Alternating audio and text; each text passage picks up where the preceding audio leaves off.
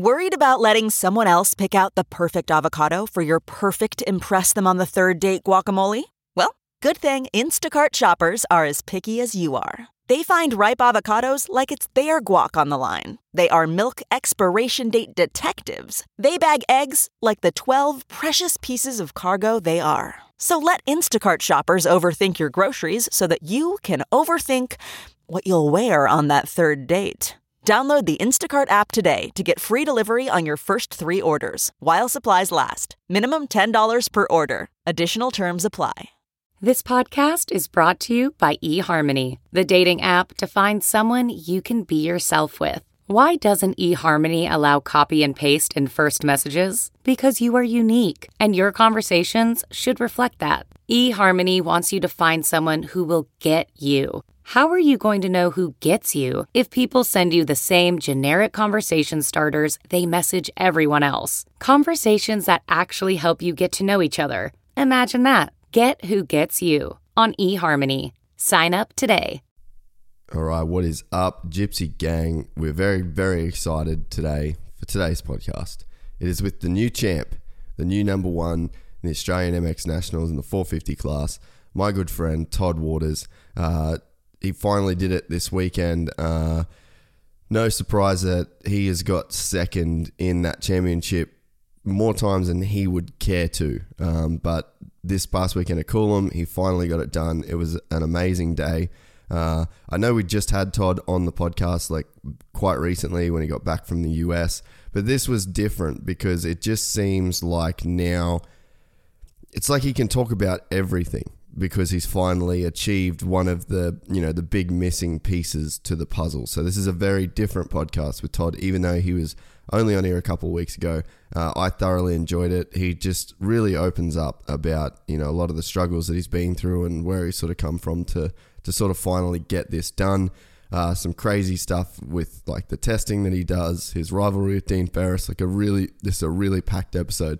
We we're only just going to sit down and do like a motocross companion style thing, just sort of break down the season. But um, we ended up doing three hours. So a really awesome podcast with a really awesome guy. Um, congrats, Toddy. Uh, love you, dude. And um, yeah, really, really glad we got to to sit down and do this so quickly after that win. Uh, before we get into the show, though, just want to give a quick shout out to our sponsors. Uh, all of these motocross style episodes are brought to you um, by the legends at MX Store. Um, the past few weeks I've actually been around these guys in a more of a, don't know how you would say it, like more of a friend capacity, really. I guess would be like the easiest way to say it, I guess. Um, so I went and rode down in Byron at Treno's farm. Um, Jake was there, one of the owners of MX Store, so we got to hang there. The very next weekend, we all hung out at Six Hour, and then this past weekend, they had their uh, supplier night, which like they're the only guys in the industry that that do that night. They kind of get all the suppliers in the same room, which is kind of crazy because it's essentially the competition. Um, but that is the lengths that these guys are going to, I guess, push the industry forward. They're like trying to bring together all these like rival distributors, even in a way. Um, so yeah, that's how serious these guys take actually moving the industry forward, and it really motivated me. It re- really fired me up. It was great to be a part of that night. I also saw a lot of um, really great old friends as well. Uh, so these shows are brought to you in conjunction with them and we're talking about a ton of ideas on like ways to make this you know the motocross sort of content uh, even better again with those guys. Um, you can head to mxstore.com.au for australia's biggest range of parts and accessories. Um, they've also got a new campaign which i'm pretty excited about um, just because it speaks to me and that is ride more. So we'll bring you more details on that um, I guess, as they sort of develop. But um, I think it's a good slogan. Ride more, everybody. Just go ride. Uh, also, brought to you by the legends at Rival Ink. And I know you all have been using that Gypsy Gang code because they sent me the numbers and I'm impressed. You guys are fucking cool. Um, so you can go buy a Gypsy Tales kit, a full graphics kit with Gypsy Tales on it if you're so inclined, or if you've got your own sponsors and your own style and your own theme that you are chasing, uh, they can do that too. They can do jersey prints. They can they can literally give you graphics on plastics, ready to bolt on. That's the level that these dudes operate at. Um, they're uh, yeah, amazing crew down there. They've been so supportive of this show, and they've been really supportive of the people that have ordered um, using the fifteen percent discount code Gypsy Gang. So you can head to Rival Ink Design Co. Pump that code in at the checkout. You're going to get fifteen percent off, which is a lot when it comes to graphics. Uh, and then you're going to be a happy mofo like me. Um, also, we are brought to you by the legends at Nobby Underwear, nobbyunderwear.com.au. Um, I just, every single time I do one of these shows, I just get a little bit, just a little bit, uh, a little bit fluttery over my nobbies. Um, also got some really big stuff playing with these guys coming up um, with the Supercrosses, the live podcast that we did last year that were went really well, and we're excited to do more of them again uh, this year. So those guys always huge supporters of the show. Um, you can head to nobbyunderwear.com.au. Uh, it's just twenty dollars a month. You get a fresh pair of duds. I'm actually wearing the brand new ones, the Cyborg ones, right now at this very second. Um, and I'm just about to go to Melbourne to do the nationals for Jiu Jitsu. So I like went in and I packed all my favorites, just trying to get some of that good juju, you know. Um, also, lastly, we're brought to you by the guys at Boost Mobile. You can head to boost.com.au. You can check out all of Australia's best prepaid phone deals. Uh, I've been with these guys for way over a year. Um, haven't looked back since I started with them. The only one thing that I was like, man, I just like, I wish I could get phones through them. Well, you can do that now. Um, they are now selling these like A1 grade refurbished phones. Um, and they're amazing. You can save up to like four hundred dollars on a new on the, the latest version of the iPhone. Um, so it's well, well, well worthwhile heading to boost.com.au and checking that out. Um, the the biggest thing is just like no plans. Like you don't have to get any plans. You don't have to get a plan for the phone and get ripped off. You don't have to get a plan with your um, service uh, provider and get ripped off there. Like I've just had nothing but bad experiences when it comes to locking yourself into a contract and getting a phone through um, the the normal uh, providers. And the thing with Boost is they support action sports. Um, they support great athletes. They support guys like Chad Reed, Caroline Buchanan, uh, Solly Bailey. The list goes on of people that they support, events that they support, uh, and I'm a big believer in supporting the people that support us. All right, a lot of ads on this show, but um, we need them to keep the lights on. So I really appreciate all the help. They're not just sponsors; they're all friends, um, and essentially they're all part of the Gypsy Gang, just like you guys. Uh, all right, so without any more, Todd Waters. Righto, the champ is here. Woo! Finally, finally Yeah. get we get to say that. Finally, That's been a very long time. yeah.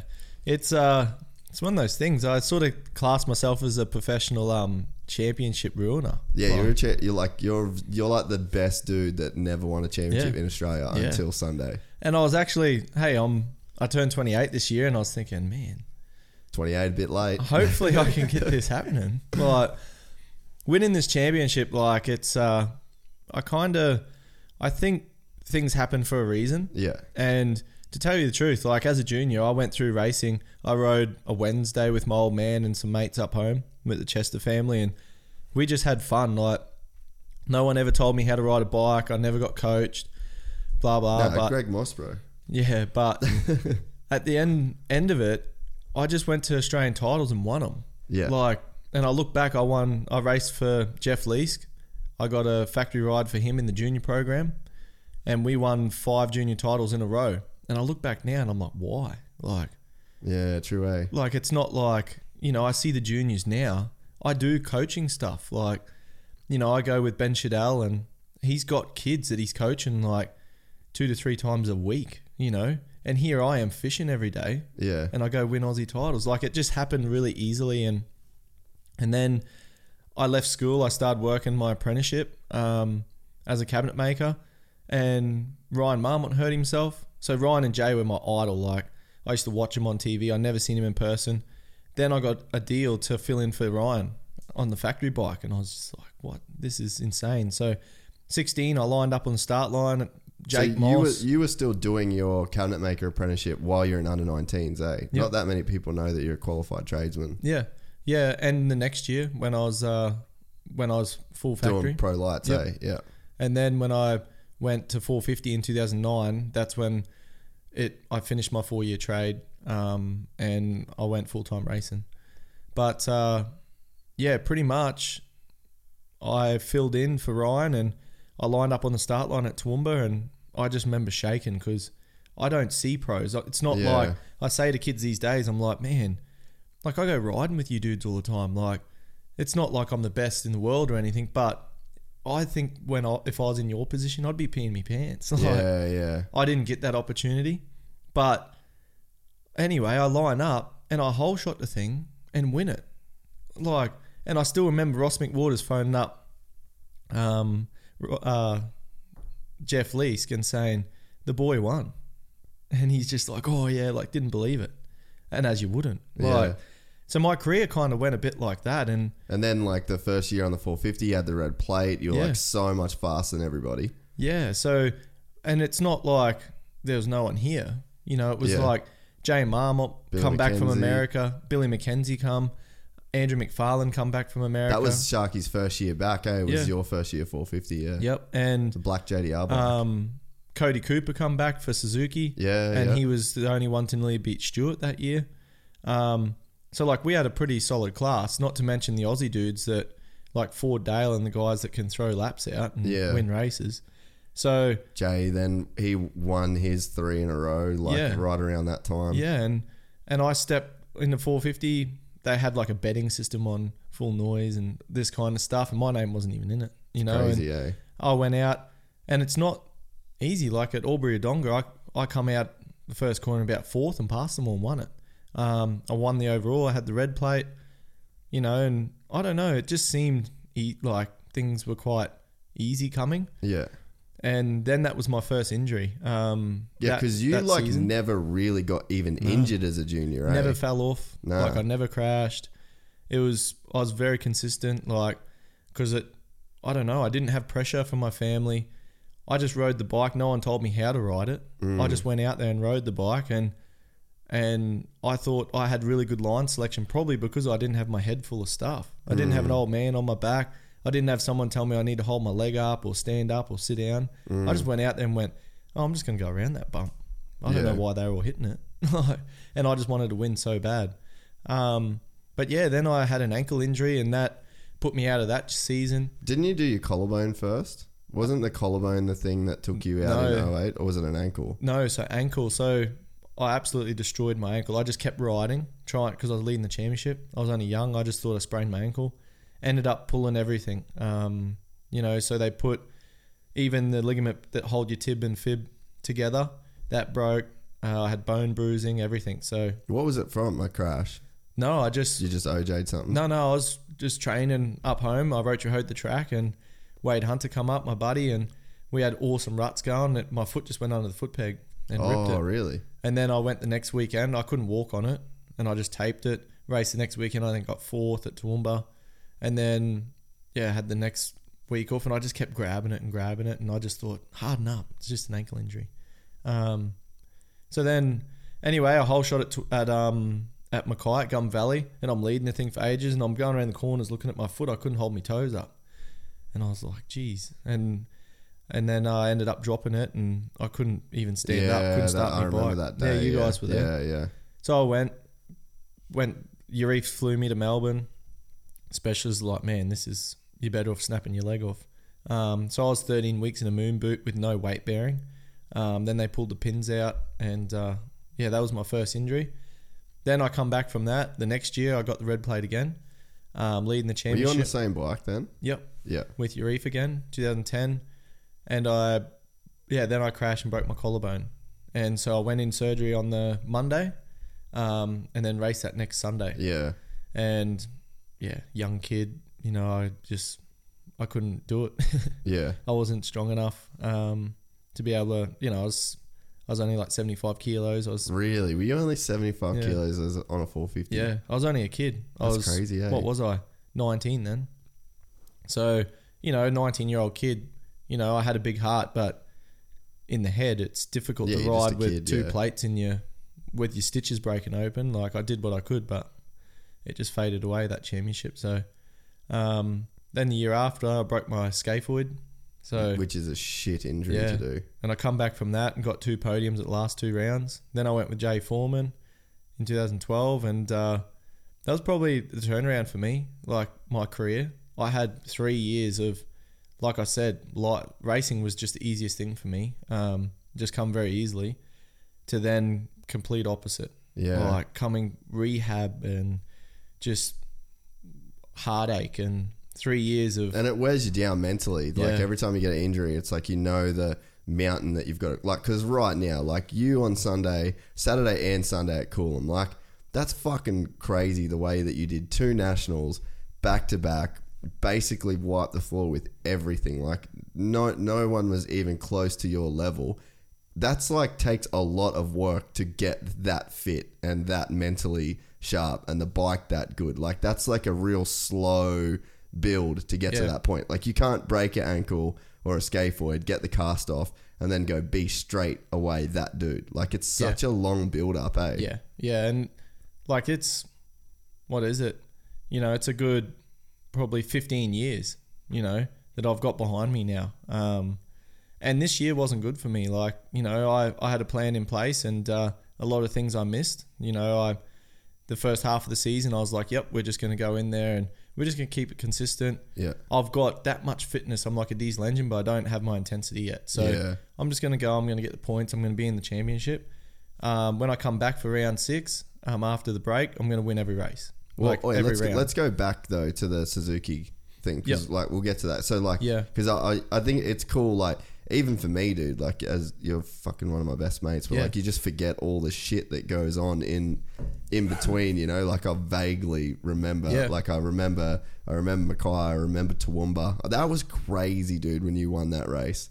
Yeah. Like I remember because I was still, I probably still would have been in Cairns at that point. yeah, yeah, you were. And I remember getting that call, like Todd just fucking won the first round, and we were all just like losing the day. Yeah. because that was like that was yeah your first like Yeah. and we all like growing up we knew that you were going to be really good, but it's like you finally did it. Like Yeah. that was such a massive milestone. But there's a big step. You know, you, you see kids now and you're like, this dude's going to be good.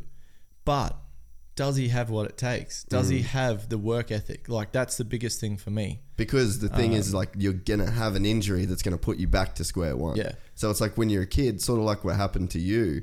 It's like you got all that momentum, and then it stops with an ankle, and then you lose your bike fitness. You Yeah. lose the feeling on the bike. You lose your mental confidence. Now you've got doubt that you're gonna have another injury again at some point. Hmm. and it's like that's when the real shit shine. Like Adam Cianciarulo is like that. Yeah. It's like, can you come back from that? He never got Yeah. hurt either as a kid. Yeah.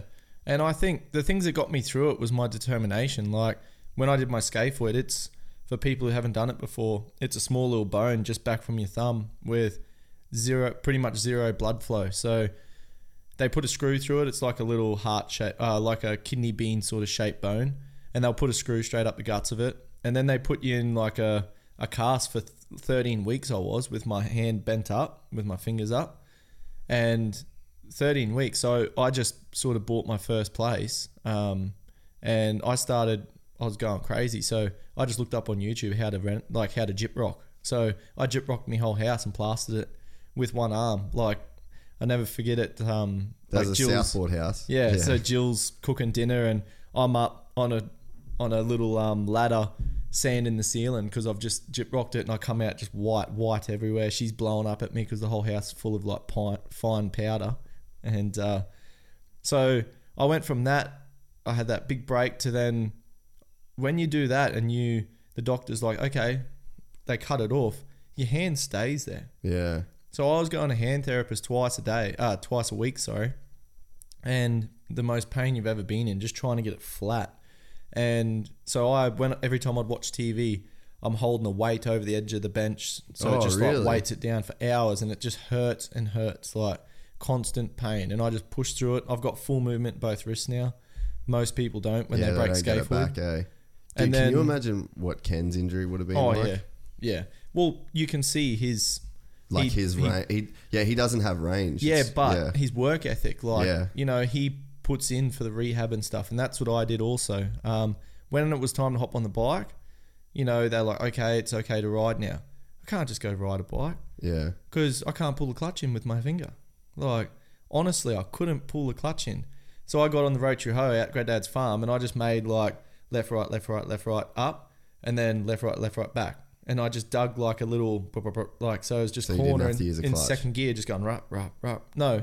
So you had to use the clutch. Oh, You okay. couldn't ride like every, you had to use the clutch. Yeah. So, So- like forcing yourself to rehab it. Yeah. So then on the bike stuff, I'd go through that there, and I'd I couldn't even do it twice. Like I mean, like a three minute thing, you know.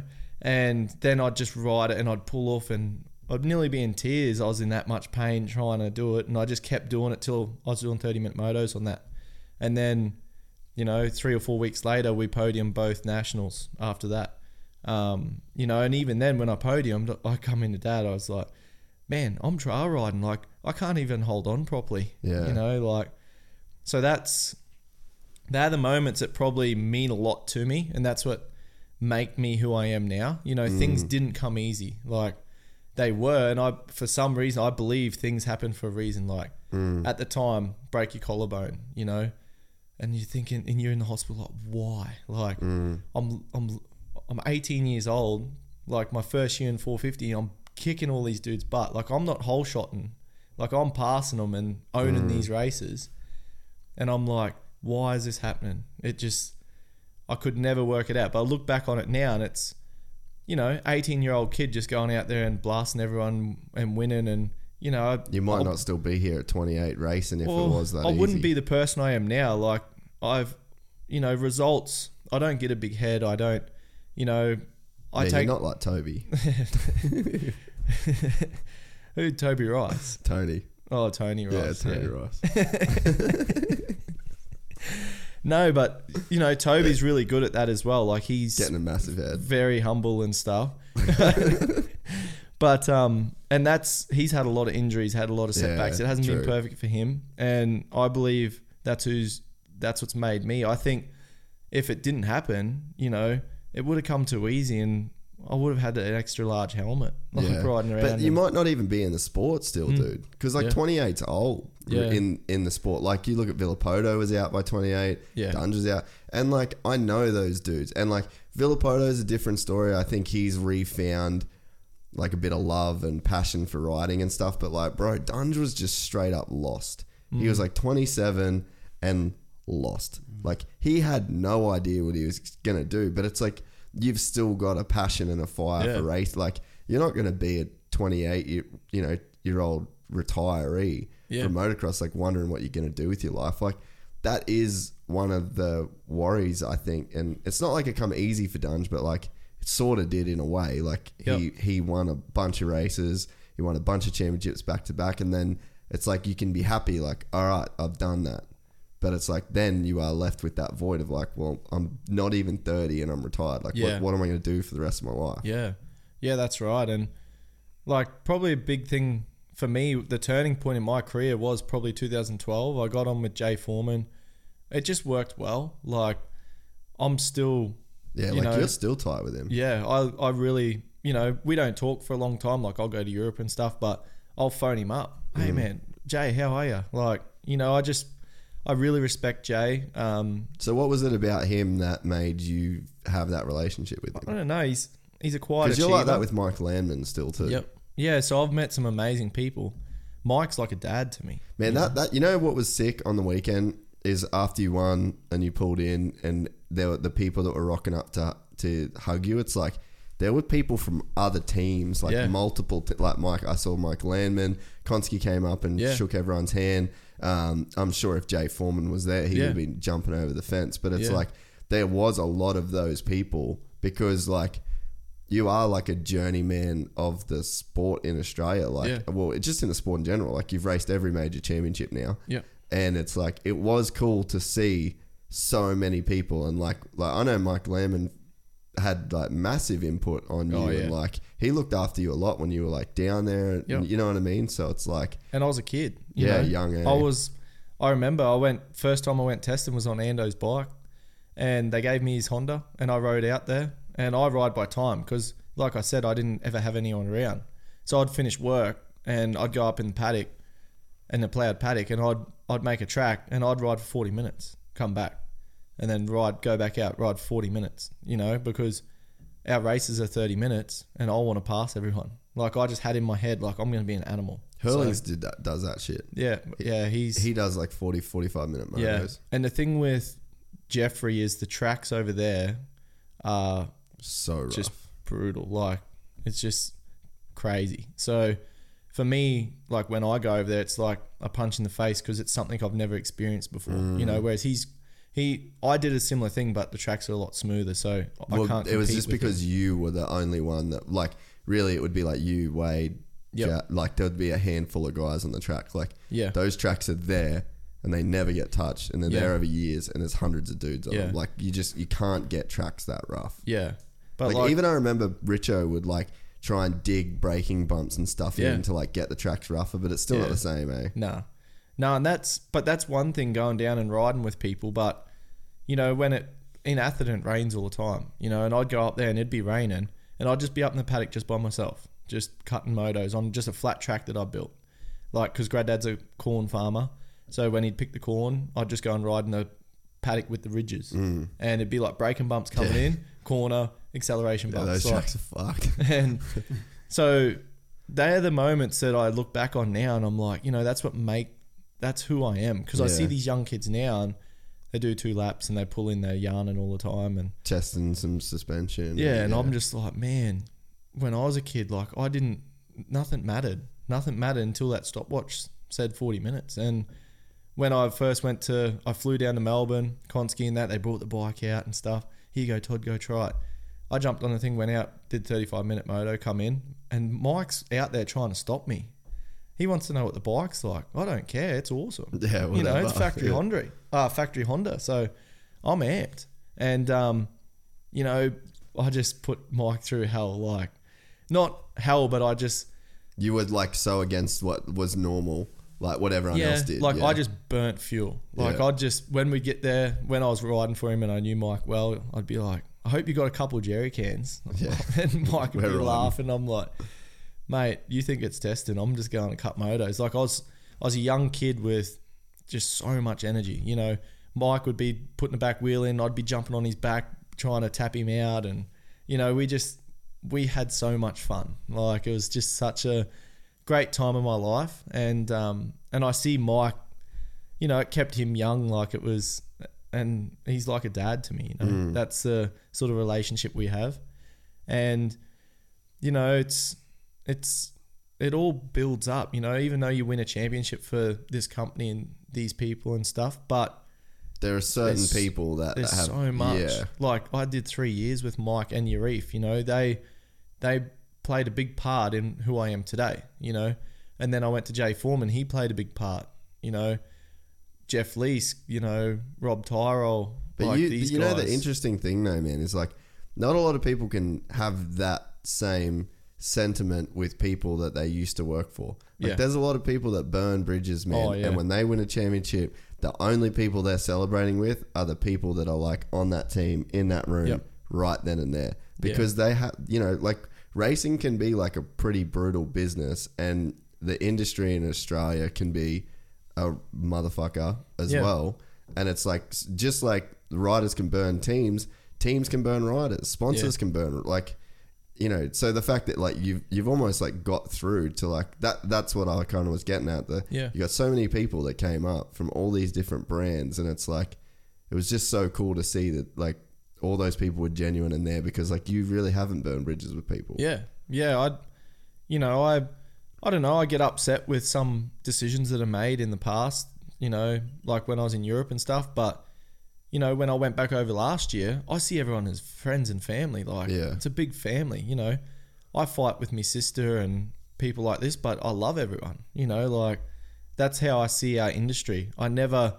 I'm not one to hold grudges. Like, oh, this dude said this about me. Like, I'm Yeah, not going to talk to him anymore. not worth keeping like, it. I don't know. I just have that's just my personality. I just love being around people and and having a good time. So I think that's probably a big reason why. Um, and like I was saying, like getting back with Jay, he just I don't know. He just runs such a professional team, and it was he just I guess it was probably the time in my career where I matured a little bit as well.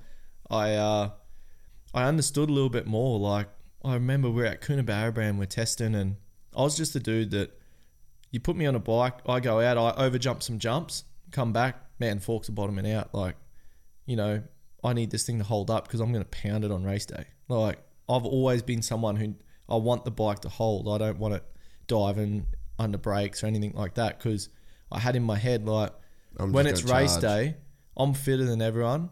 When old mates go on there, I'm just going to put these big dogs up and I'm going to plow through all that stuff. You know, and I need my bike to do that. Mm. I don't care about feeling the corners and all this sort of stuff. I just want to plow past people. I want to jump 20 meters past him and and make it happen. You know, so that's how I sort of used to test. And then I went with Jay and said to him, "Man, I'm when I'm braking, it's too stiff. Like it's just pounding my hands." And Jay's like, "I'll put a stiffer set of forks in for you." And I was like, "Nah, nah, it's way it's hurting me hands. It feels too stiff." And he's like, nah, nah, it looks like it's diving."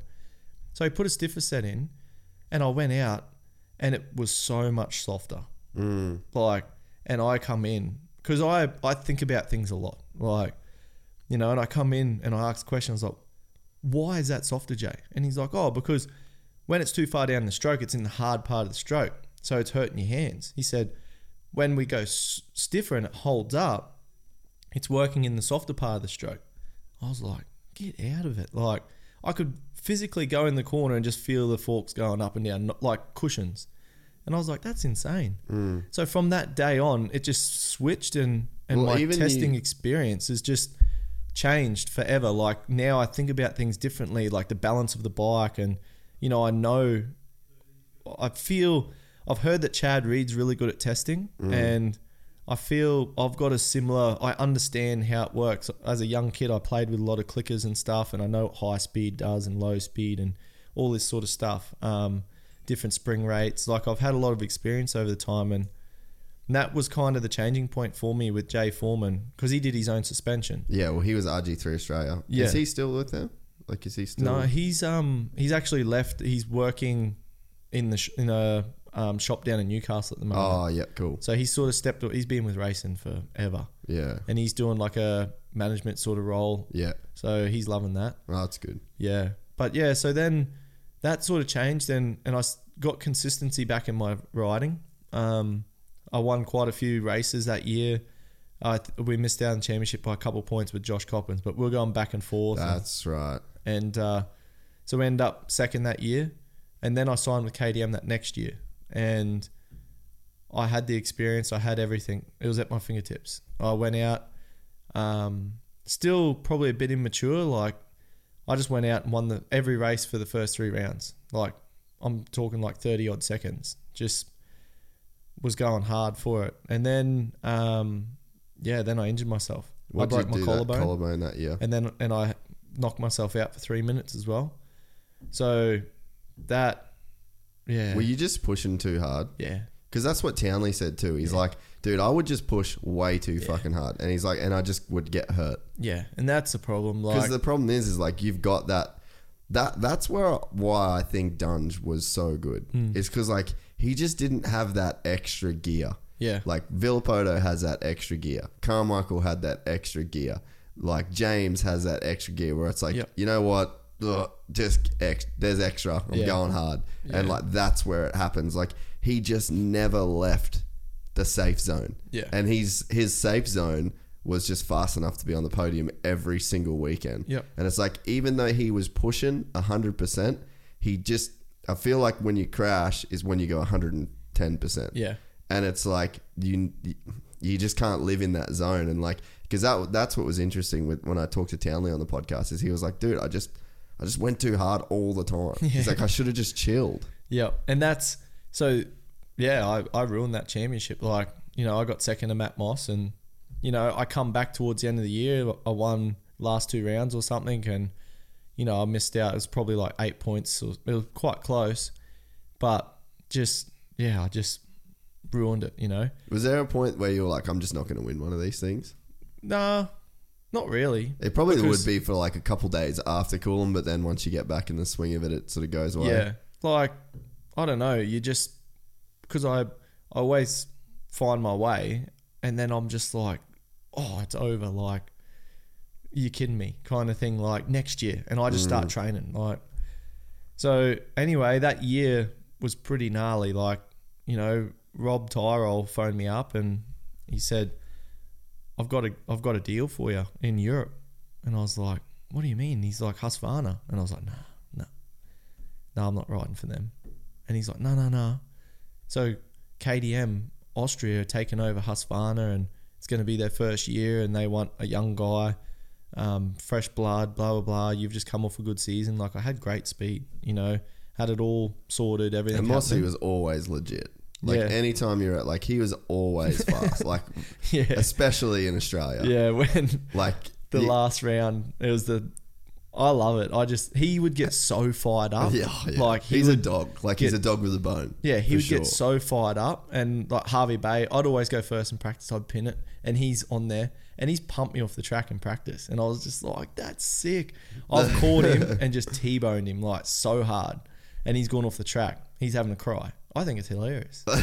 so then, then we go to it was like the second last round of Shepparton or something. It was a concrete start, and concrete start, concrete track. yeah. and I was, you know, I just couldn't get my form back. Like I had, like you said, that 120% before. And then I was at 90%. Like I just couldn't get that. And Matt stepped it up. And anyway, I get a good start. I, I get to the lead. I pass his brother Jake. I get to the lead. I get like a 15 second gap. Next minute, Ryan's putting like 10. Like Matt's coming, you know. Matt passes me. And I was just like, because we had some issues like along the way. And uh, I remember it's just this big sweeper into one rut, and there's a single, and he's passed me clean, and I've he's just gone like straight for that line. I've just held the thing wide. I pretty much closed my eyes almost. Like I just didn't shut off, aim for that inside, and just folded both of us. Like he went into the corner, and I just t-boned him so hard, and we both crashed. And I picked it up, and he just looks at me and just gives me the finger and just rides off. And I just, when I get angry, I can't ride. Like I'm a real relaxed, wheelie things, hop. Like, you know, when I get bulldoggy, I smash into things and lose speed and, and whatever. So I'm pretty much bending these handlebars into my lap trying to catch this dude because I just wanted to beat him so bad. And um, he gave me the finger. So, and he just kept gapping me, gapping me, and went over the finish line. So he's up. like the exact opposite. So him and Chad are the same. Yeah. Chad's the kind of guy that rides better when he's pulling the handlebars Yeah. into his lap. Mossy is the exact same, Yeah. bro. Like you'd almost like on JDR, like we'd almost fuck with him Yeah. to the point where like he gets super super mad because like he's just that guy. Like Keisha was the same. Yeah. You know, like there's some dudes that you've got to get Yeah. angry, and you're the exact. No, you like- just got to be like, you've got to be laughing under your helmet Yeah. to go fast. yeah. Oh, you just got to be like, oh, I don't reckon you'd win this race. You know, like, and I'll be like, what do you reckon? And I'll be like, I'll show you. Like, Yeah. I need that sort of stuff. I don't need like You don't need to be angry, Like, yeah. because when I fire up and get that feeling in my gut, like I want to punch someone. Yeah, I'll hit the gate. Like it just doesn't work for me. Yeah. And those corners, I'll push them off the track. Yeah, well, like it doesn't work. big burn blaster. Yeah. we, we know. Hey, and that's when I'm having fun. I'm smiling. You should see when I'm angry. but anyway, I pull into Ryan, and Ryan's like, "Oh, good race, mate." And I was like, "Man, he just walked away from me, like whatever." Matt turns around to me, and he's just like, "Blah blah blah, do that again. I'm gonna punch your face in." I just like straight off my bike, "Let's go!" Like, and he's like, and then like sort of started a thing. And anyway, we're back at the truck. Next minute, him and Jake come walking over, and and I was like, oh yeah. I just walked straight over there and I was like, what do you want? And he's like, nah, man, like we're way better than everyone. I don't want, I don't want this sort of stuff. Like just clean racing. And I was like, man, don't whole shot because I'm gonna snap my forks off. Like we had like a thing going like that. You know the thing with Mossy too is like it was it was always about the money Yeah. with him. Like, and I don't mean it as like that's the only reason he raced. But when he was leading the championship, like him coming to you in that moment and saying like, let's just not mess with each other anymore. That's because he just doesn't want to lose money. Yeah. Like he he was so like gnarly about winning and getting paid, which like I think riders should be. Yeah. But it's it's funny like Because in that moment, you would have just been like, "Fuck the points. That let's oh, take Oh, yeah. all that. Let's take all this shit away. Like, let's just go." Yeah, I never. I just get fired up. Like, you know, it takes me a long time to fire up, like most people will. But, um, you know, then when I get fired up, I just want to bash everyone. Yeah. Like, well, that person, and So like, what happened in the next moto? so that was the end of the day. Yeah, but like the next time, did it? Nah, then we went to down? Coolum and and Jake was. I was racing Jake the whole time, like because it's for championship. He was protecting Matt, and Yeah. we were hitting each other off the track and stuff. And No shit. Eh? yeah, it was like I think they had a thing with um, Josh Hill in Supercross.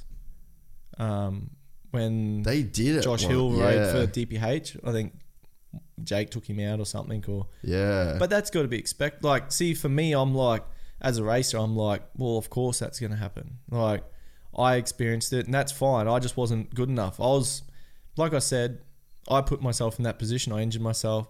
Yeah, but like with them, and it's like I don't know how. Like I don't really know much about the situation, but like they've both been done for performance enhancing drugs, which like you look at other sports, like they took Lance Armstrong's medals away. Yeah, You know, like does it is that?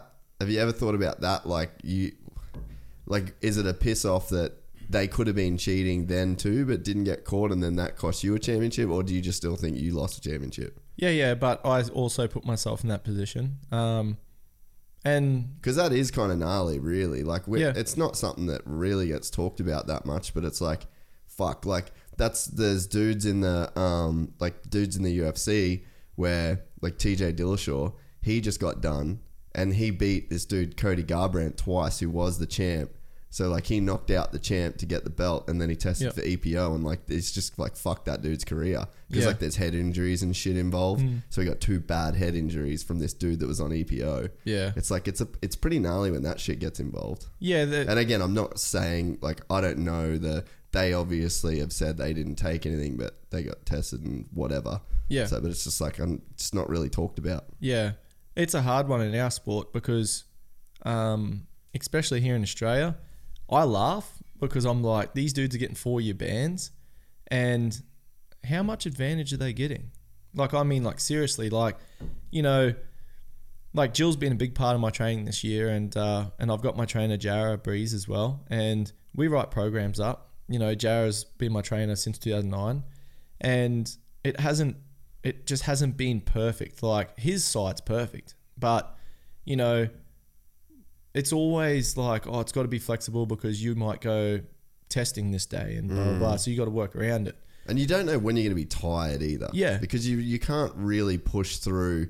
Like there is a point where if you're like legitimately tired and you know deep down that it's from training hard, like Yeah. you do have to listen to your body too. And it Yeah. might not rest might not be on the program. Yeah, yeah, but in saying that, you know, I would get to a point where it's like, okay, gym session, but like nailing it, and then then it would just start slipping a little bit, like you know, oh, I'm not doing this this week, like, oh, but I was I went riding and, and drove eight hours, like this and mm. that, but what was I doing? Nothing. I didn't do any active recovery or you know anything to help this sort of stuff. So this year is where we nailed it. You know, if I drove eight hours, I was going for a recovery cycle. So you, know, just stayed stretching. fully committed this year. Oh, this year was like everything was to a T, and um, that's been my biggest thing is Jill in my corner. You know, before I walk out, I look on the board. Oh yeah, it's got the week. It's all planned out. Simple. Like I know what I got to do. You know, whereas when it's just in your head, like you know, you get a program stuff and it's flexible to where you work it. Half the time you don't do half of the stuff. Like even though you think, man, I'm training my butt off and all this sort of stuff, but it's just not.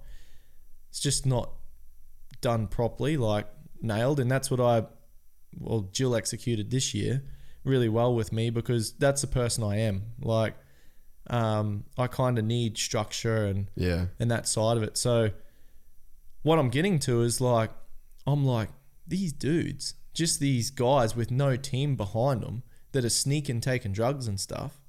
You know, as you know, you've seen like Icarus and you've seen stuff about the Lance Yeah. Armstrong thing.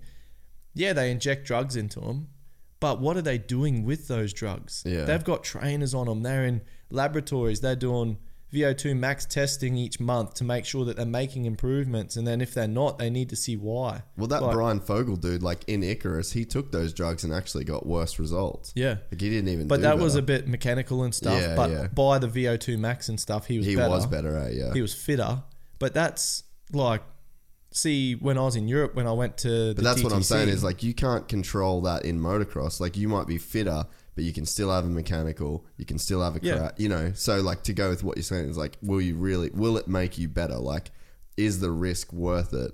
Because you could be f- way fitter and way stronger, be winning motos by 30 seconds. But if you get a DNF at the first round and Yeah. then a chain break at the second last round, you're out of the championship and you're at risk of Yeah. getting popped for drugs. But like, what I'm getting to is like, these guys are, they've taken some drugs that are illegal. Like, they get a four year ban. So that's the risk. I don't have the balls to do that. I couldn't, there's no way in hell I could go to my dad and my mum and be like, you know what? I can't race for four years because I've been doing this. Mm. Like, you It'd know, f- that'd crush him, bro. I couldn't do it. I almost feel like crying now, you know. And and the thing that is crazy for me is like I look at it and I'm like, I haven't I haven't ticked all my boxes, mm. you know. Like I haven't done all this stuff to warrant doing drugs. Like I'm not a good enough rider and athlete yet. Like you look at swimmers, like their programs. You look at tennis players, and you look at these dudes up against me. Like their workload's way bigger and their their structure and they got a physio once a week. You know, they're getting Dude, massage, they're getting What did they? blah blah blah. Dude, I wish we could look it up. What LeBron James? Have you ever heard of the stat that LeBron James spends on himself every year? It's like something like three million dollars that he spends on full time chefs, full time Yeah. physios, full time like cryo, float tanks, ice bars, Yeah. masseuses. Like there's some. It's in the millions of dollars that he Yeah. spends just on himself a year. LeBron, Yeah. like that is great. Could you imagine that? Like, if can you just could you imagine that having the resource? Like, if someone come to you and they're like, "Look, we're not going to give you money, but here's a credit card, and you can spend it on whatever you want if it's to do with you getting physically fitter." Can you? Yeah, but that would be gnarly. That's that was my experience pretty much at Red Bull DTC in Austria. You Really? know, I broke my leg. I was I think I went there at the four week mark, like broken tib fib. I'm on crutches, blah blah blah. And then I walk in, Todd Waters on the on the thing. Okay, you've got laboratory, so you get blood tested uh, to make sure you're recovered, your CK levels up, and then you go. So before you go, you do like a week testing. So you on motocross rider, we do like a it's like VO2 max, like it's like a max test. They take your blood to see, they do heart rate and lactic acid, so to see how like what your fatigue threshold is. Yeah. so you go running one day, then you go rowing one day, then you go cycling one day, and then the next day is a strength. Like, Yeah. and then they have physio as well. So at this facility, I'd walk in. I was there for ten weeks at one stage. Walk in, go to the laboratory. Yep, CK is good. Okay, go through to Michael to the training. I do like a ninety minute cycle. Yeah. Then I'd go to the to the physio, and we'd be doing physio stuff. Like physios aren't just lay down and give you a massage. Like Yeah. people think. Like you know, physio. I've never worked so hard. Like balancing on my leg. You know, because when you're doing a tib fib, like all your muscles go that hold your arch up in Yeah. your foot and this and that. So my feet were like, one was at like So is it, when you've got an arch in your foot, is that held there by muscles? Like, is that Yep. muscles holding it like that? yeah. So, So, what happens? Does the does that like collapse and then your foot just goes flat if it, if those yeah, muscles basically. get But as you can imagine, you like this one's held up with the muscles, and then this one's gone flat. So then it's putting imbalance on everything. Every like your hips, your knees. everything. Yeah. Yeah. So then all of a sudden, when you run, you start flicking your toe around and Yeah. like just crazy stuff going on. So the most valuable thing for me was the physio, like and like this facility, like you're going on a like you go to the physio and she's doing like insane she had Maria, she had this stick and like where the muscle where the break was in my leg, the muscle sort of um like calcifies in a like way. it, it gets angry because it's trying to go Oh, it's yeah. over calcified the bone Yeah, yeah. so the muscles got big lumps so she's just in i'm crying man i'm just like i like hate she's trying to like break that scar tissue. Yeah. tissue. Oh, the, what the- they call that fascia. When Yeah. that- yeah, fascia. Yeah, so we're doing that stuff and just the wildest stuff. You go on like a treadmill and it's weighted and it shows how much weight you're putting through everything when you walk and run and and then you go from that to then doing exercises, strengthening your glutes because that's why this is doing this and blah blah blah. Like so it's insane. So I went from that experience to then being like, what have I been doing? Mm. You know, like dudes, you know, when I sort of turned pro, guys are like, man, we don't get paid enough for what we do. We put the out this and that. And at that stage, I was like, "Yous are, yous are kidding. I'm getting paid six bucks an hour, putting cupboards together, putting some kitchen in some dude's house. You know, as a cabinet maker apprentice. Mm.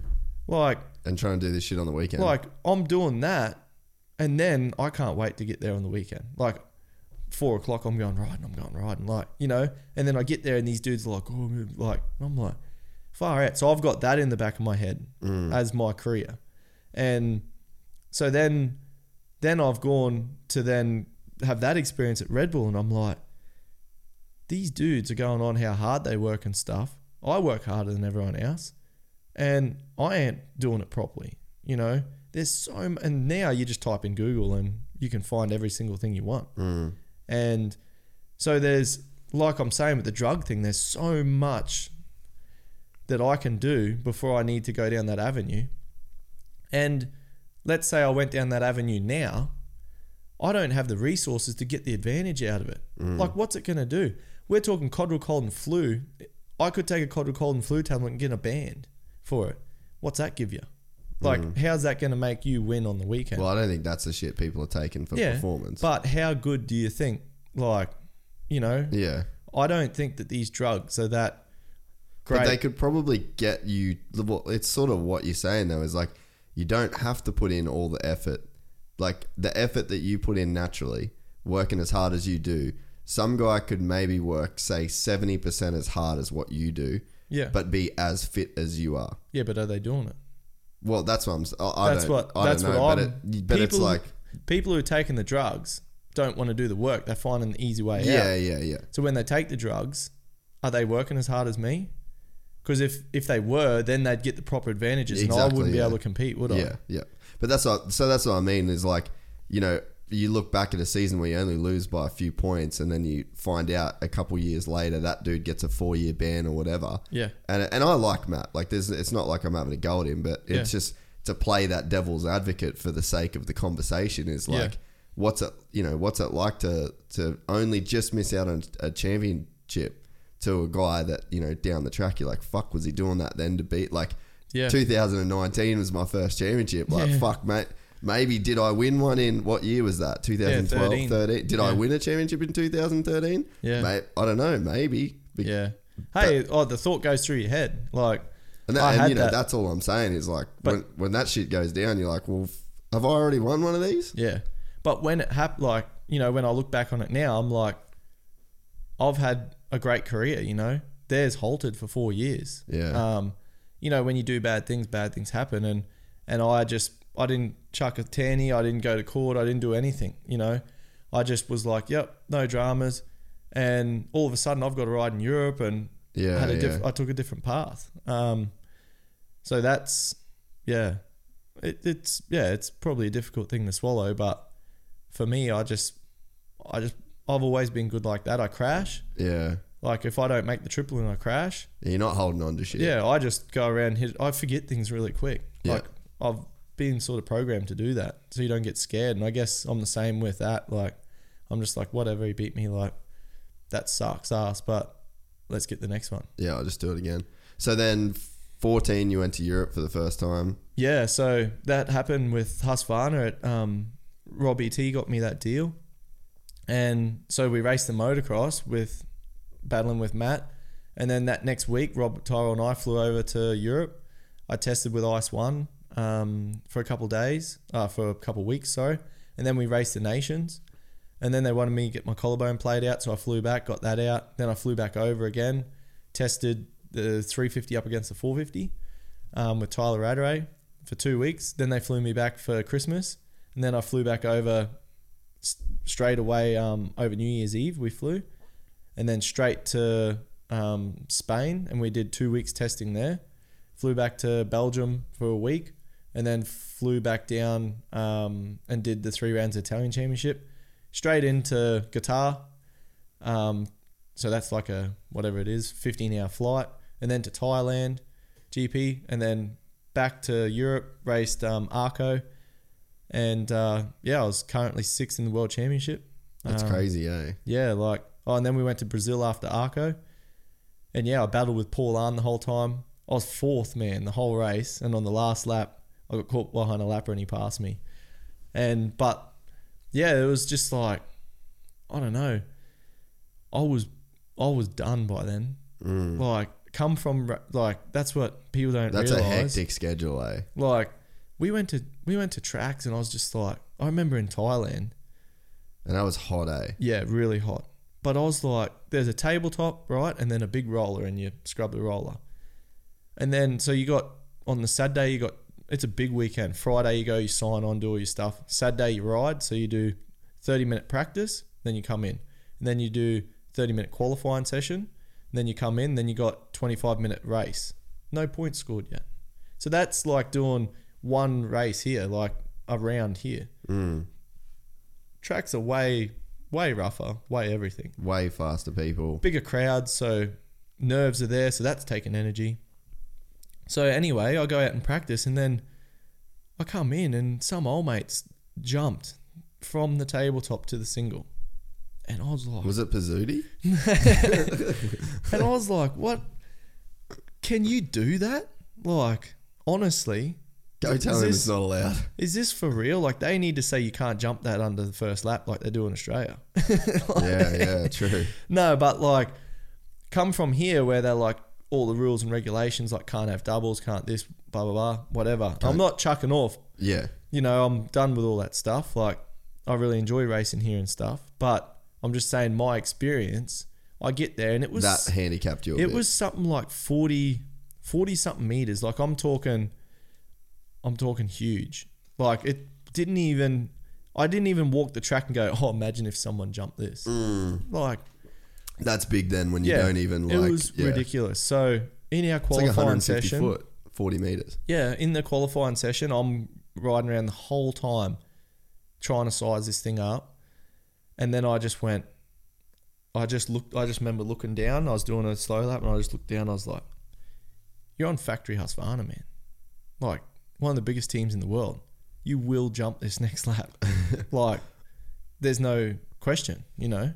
So I just went around. I clicked as many gears as I could, and just held that thing wedged, and just made it. Like it was like this big long straight, and then you wheelied over this single, and just everything on the 450. was everyone doing it? Nah. So then, like, I think I followed Tommy Searle because we were all doing the same thing. And I just sort of followed him over it, jumped it. I went through the berm, and then that was that. So every lap, I was just scared as. In the race, Tommy Searle's bike stopped over it.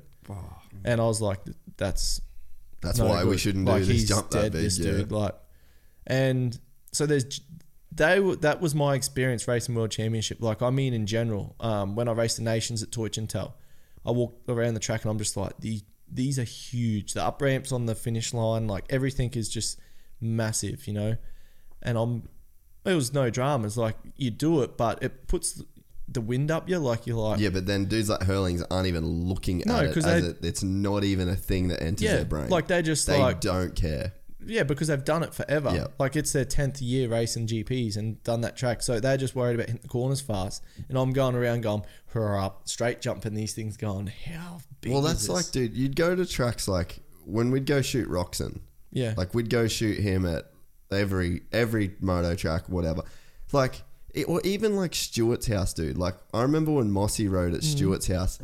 He was we were standing on the balcony like of the Big James's shed. He's got like this balcony up there, and you can like see everything. And Matt was just like, "Dude, fuck this." yeah. And he Matt is awesome at jumping. Yeah. He don't care. Nah, and he was sitting there like he ended up jumping everything easy Yeah, because yeah. they're easy jumps to jump. But he was like, "I'm not fucking doing that. I'm not doing that. I'm not doing that. I'm not doing that." And then Malcolm's standing there like, "What are you talking about? Yeah. This is these are the easiest." ju-" He's like, "I'd rather hit these jumps than any other jumps Yeah. that you could ever hit." He's like, "All you do is just hold it wide open out of every turn."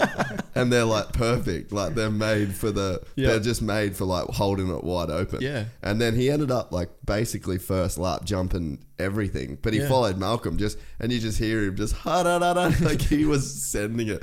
But like, but then you go with Ken. Like I remember we went to fuck, what was the track?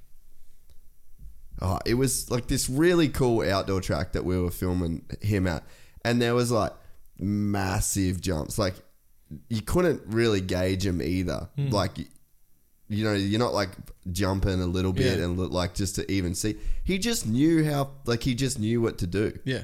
Everything first lap, Boah, massive whips. Yeah. Every, not even a question. And I'm looking like, dude, we're gonna be here for ages, just until he like figures a track out. Same thing as Glamis when we shot Yep. that fox thing in the sand dunes, bro. He just sent everything. Yeah. And it's like that's the difference Yeah. when guys grow up doing But that the, shit. the different, like, you know, like Teutschenthal is it gets ruddy and pretty gnarly. In practice, it's wet, ruddy, like it's gnarly. And there's this triple up the hill that you send up the hill, and then it just turns straight away. Like you're just on the Mm, brakes yeah, turn to make inside, and then I'll just I just remember it's just like just sky, you know, and it's a triple down the hill, Mm. and I'm walking the track going, How fast are you this? but what if I don't make it? yeah. no, hang on, what if I overjump the thing? Like, you know, it's a it's a proper jump, and I just couldn't, I it really couldn't get my head around doing this stuff. Like you just fell out of your depth Yeah, with everything massive. that you yeah. And um, Bulgaria was another one. Like Jill was there with me, and I come in after practice, and I was just like, "Are people jumping that triple down the hill like at Bulgaria?" Because it was just deep ruts. You could see the foot Yeah. pegs. Like that's scary, man. Like at Coolum, people are saying like, "Oh man, that little double little ruts up." I'm like, "Are you kidding?" yeah. The jump is like a 65 jump. I'm like, in Europe, it gets a bump in the middle because they wheelie onto it, and they're jumping 100 foot Yeah. Like Lawson Bopping said to me when remember when we raced Lommel? And he's like the nations? And he's like remember that massive quad down the back? And I was like do I ever? Every Yeah. lap Yeah. just go on. Every lap when I'd land I'd go oh I made it. That's awesome. You know and so anyway I was like are people jumping that? Jill's like yeah yeah. Yeah they're jumping it. So anyway I was sixth in the world championship at that stage and I'd never been to these tracks you know? So I didn't know like we're in Bulgaria, they give me a, a card, like Auntie gives me a card that I, I'm a flag marshal for the FIM motocross, like that I work for them because it's so corrupt, the policemen, that they pull you over and ah, Oh, want to steal yeah. your stuff because they reckon that, oh, you crossed the white line, 500 euro, we take you to the bank. You know, so going in the countries like this, racing a bike, and she's telling me that some dude's jumping a 30 meter triple down the hill with ruts up it. I remember going around the qualifying race and he passed me and he like I'm just hitting these things pretty much wheeling off it because I'm scared that Mm, yeah. foot that peg's gonna hit. hit. and he scrubs it and I'm like this is unbelievable How do you scrub when there's straight line ruts going down this dribble? like when I when I raced the world championship first time, I was just like these these are men. Like you know, like my old man always talked about like oh Jeff Leask and that like they rode the 500 like they were men. Like, Yeah. you know, like Dad's always said that like, and I've always sort of like hard, you know, Yeah. Joel Smets and these guys, like they're men, you know. You see these dudes. When I got over there, I was like, no kidding, like ride for two days, like I can't. Well, that's like when Townley come back, on. bro. When Townley come back, like when we were on speakerphone to him the other day, and he's talking about Conondale, like Yeah. he that's a fucking man riding that Yeah. bike, and he just makes everybody else look like Yeah. boys. And yeah, hey, that was me. yeah, yeah, that's what I mean. Yeah. 2012, like I raced. Do you remember for that Jay. race? Yeah. So I got second that day to Ben, and so Josh and I, Coppins, were having a hell battle. Like we're just going for it. Billy McKenzie was in there as well. I raced with Billy one race, and I remember last race it might have been, and I passed Josh, and he like got Drunks Hill, and it goes all the way up. It's like it's rid- forty odd seconds or more that mm. side of the track. Yeah. and I'm just I can't I didn't even look at a pit board. I didn't because I'm just battling hard with Josh. And I go over that Drunks Hill jump and Townley's coming back this way. And I've gone like what? That can't be Townley you know? It I come over the finish line and I felt like fist pumping that I won. He was, I think, I don't know exactly how far he beat us by, but like I talk to him about it now. I'm just like, man, that was just insane. You're lucky I was only a kid, you know.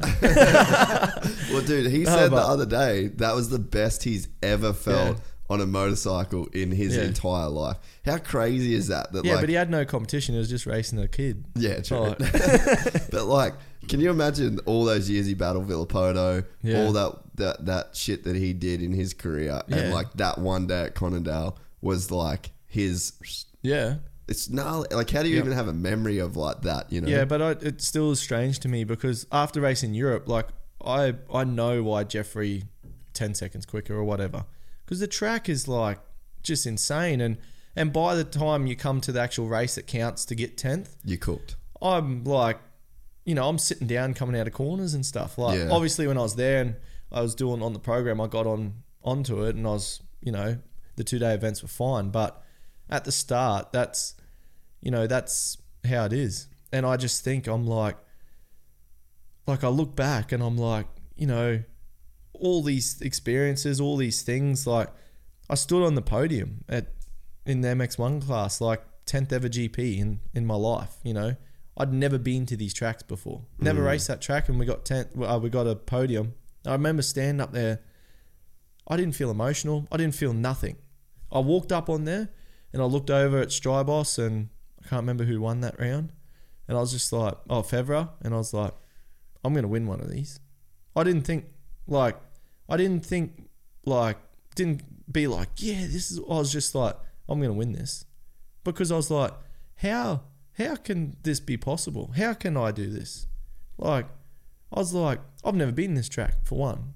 Like, it's, I've only raced 10 GPs, like, in my life. Like, and when you felt so far out of your league, yeah, like, I'm just like, like imagine if I feel good here one day. oh, imagine if I'm just charging through fit, like, you know, like where I should be feeling kind of thing. Yeah. And that, like, going fast forward and like, that's what was special about this championship. Like, you know, I've had these races, I've had these things, and, and every athlete can sort of say it. And I used to say it to Jill because, you know, she's your partner and Well, the she's one seen person. everything. But they're the one person that you just tell everything to, yeah, sort of thing yeah. said to her a hundred times, I'm like, I I love seeing like the Olympics and stuff and these sports where people are crying. Like it really means something to me. Like I, I see them and I'm like, that's so special. I've never I've never had any emotion. Like, you know, as a rider, I worked hard this year to enjoy my wins. Like you'll see me going over the finish line, like enjoying it Yeah. as a kid, I'd win a race, like, you know, I'd win my first national and I'd ride over going, huh, just won. Yeah. Like, it didn't feel like I trained hard and I expected Why do you it. reckon that was? But just because you expected it. Yeah, I expected, like, I expected to win. And when I didn't, I worked harder. Like, that's how it worked. When I didn't win, I was hungry. It, it annoyed me and I was angry about it. And then when I won, I was like, that's how it should be. You know, like, Yeah, I work yeah. for this. Like, you know, I go to the tracks and when I see Mossy doing like breaking the track up and doing sprints and that, next day I'm doing that, you know, because that's why. That's why he's beating me. Like I was like that as a kid all the time. Like why, why, like how come, like so. When this year, I worked on, you know, because we had we'd have the red plate, lose it, red like it kind of is a it was a strange championship. Like I I won the first round, and then at Wonthaggi we broke a subframe and and DNF'd. You know, that's championship gone. I was just like, Especially with the weird points with the 35 points. yeah, and I was like, like second race, I'm done. Like I've had a DNF. That's I went out and won the last race that day, but a DNF. I was like, so then we've been ch- catching points up. Then we caught the points up, and I was back in the hunt. And I was like, this is awesome. And then, like I made some mistakes, like at Maitland. Like I wanted to win the last five rounds, and I I won the four out of the five. And Maitland, I was just, yeah, I was But so you were worried about going to that track. Yeah, I I feel like that was kind of in your head a little bit. Yeah, it was like, and anyway, Even Steve was talking about like there was some stuff that he didn't think was going to be good there. yeah, and that's um, Would you do that different now? Do, do you reckon like because it it was like you guys were worried about it? Like, do you reckon that maybe you were so worried about it that you made the things that you were worried about happen in a way? Yeah, I don't or know. do you think it was out of your control sort like- of stuff? the thing that disappointed me was like concrete start, you know? I went and got concrete from Bunnings, like these blocks. I took them everywhere with me. I did so many concrete starts. I was like, because that track is like a supercross track. Like it's all, it's pretty much start. You got to be in top three kind of thing. Yeah.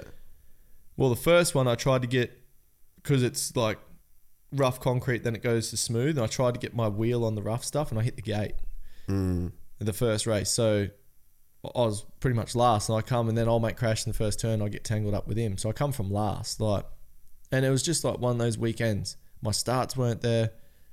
I don't think there's a bump on the track. Like, Mm. yeah, it's just a difficult weekend, and that was yeah that disappointed me. I didn't put myself in the position to to get results. Um, but yeah, you know, when I won, I made sure that I was like like it come from my heart, like you Mm. know, none no more of this bullshit where I just ride over the finish line just like oh yeah mad like I want it to to feel something you know What made you change that though? Like, or how Um, did you even let yourself feel that? more well Jill's good with that stuff you know like she's big on being in the moment like she's always saying to me like She you know did not want to be in the moment on su- Sunday with the last start. She was out of that moment. she was like, "I'm done. Fuck this. I don't want to watch." but you know Could you hear her banging on yeah, the, yeah, because she was sick. telling me and everything. Yeah. yeah.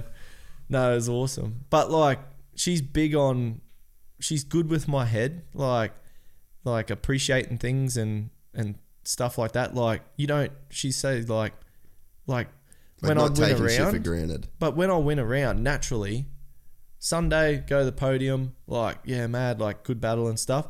Monday, I'm ready to train.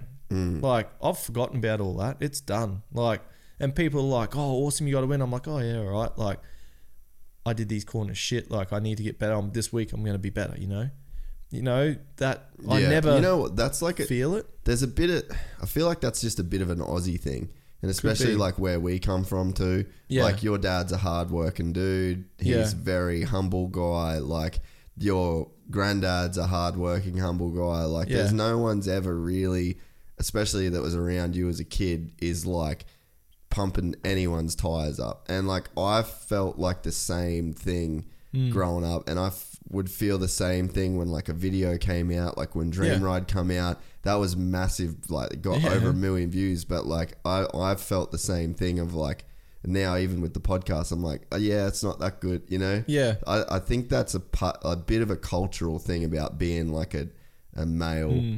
you know, especially coming from like a real male family. Yeah. Like, you know, there's maybe some kids that live in cities and stuff like that where their their parents have different kind of jobs and they're, it's a, they're in different environments and that, you know, I don't know. I just, I could see just like the way that you grew up would have an impact on that kind of like Yep. stoicism where it's like, yep, cool, just got to work hard because you're from a hard working place. yeah, and I like that's something there's that something Jill good in that out. too, though. Yeah, yeah, Yeah. It makes who I am, and but you know that's where Jill's, and you don't have to brag or anything like that. But, But, you can enjoy the moment. Yeah. You can give yourself permission Yeah. to like take it in yeah, at that time. Well, you know, be ha- like be like it, like did it. You know, Yeah. like you know whether it like just feel something because Hmm. I never feel anything. Like win a race and my mentality straight away is like, man, that last lap, like I should have had my feet on the pegs, or you know, I never go over the finish line just like yes, like you know.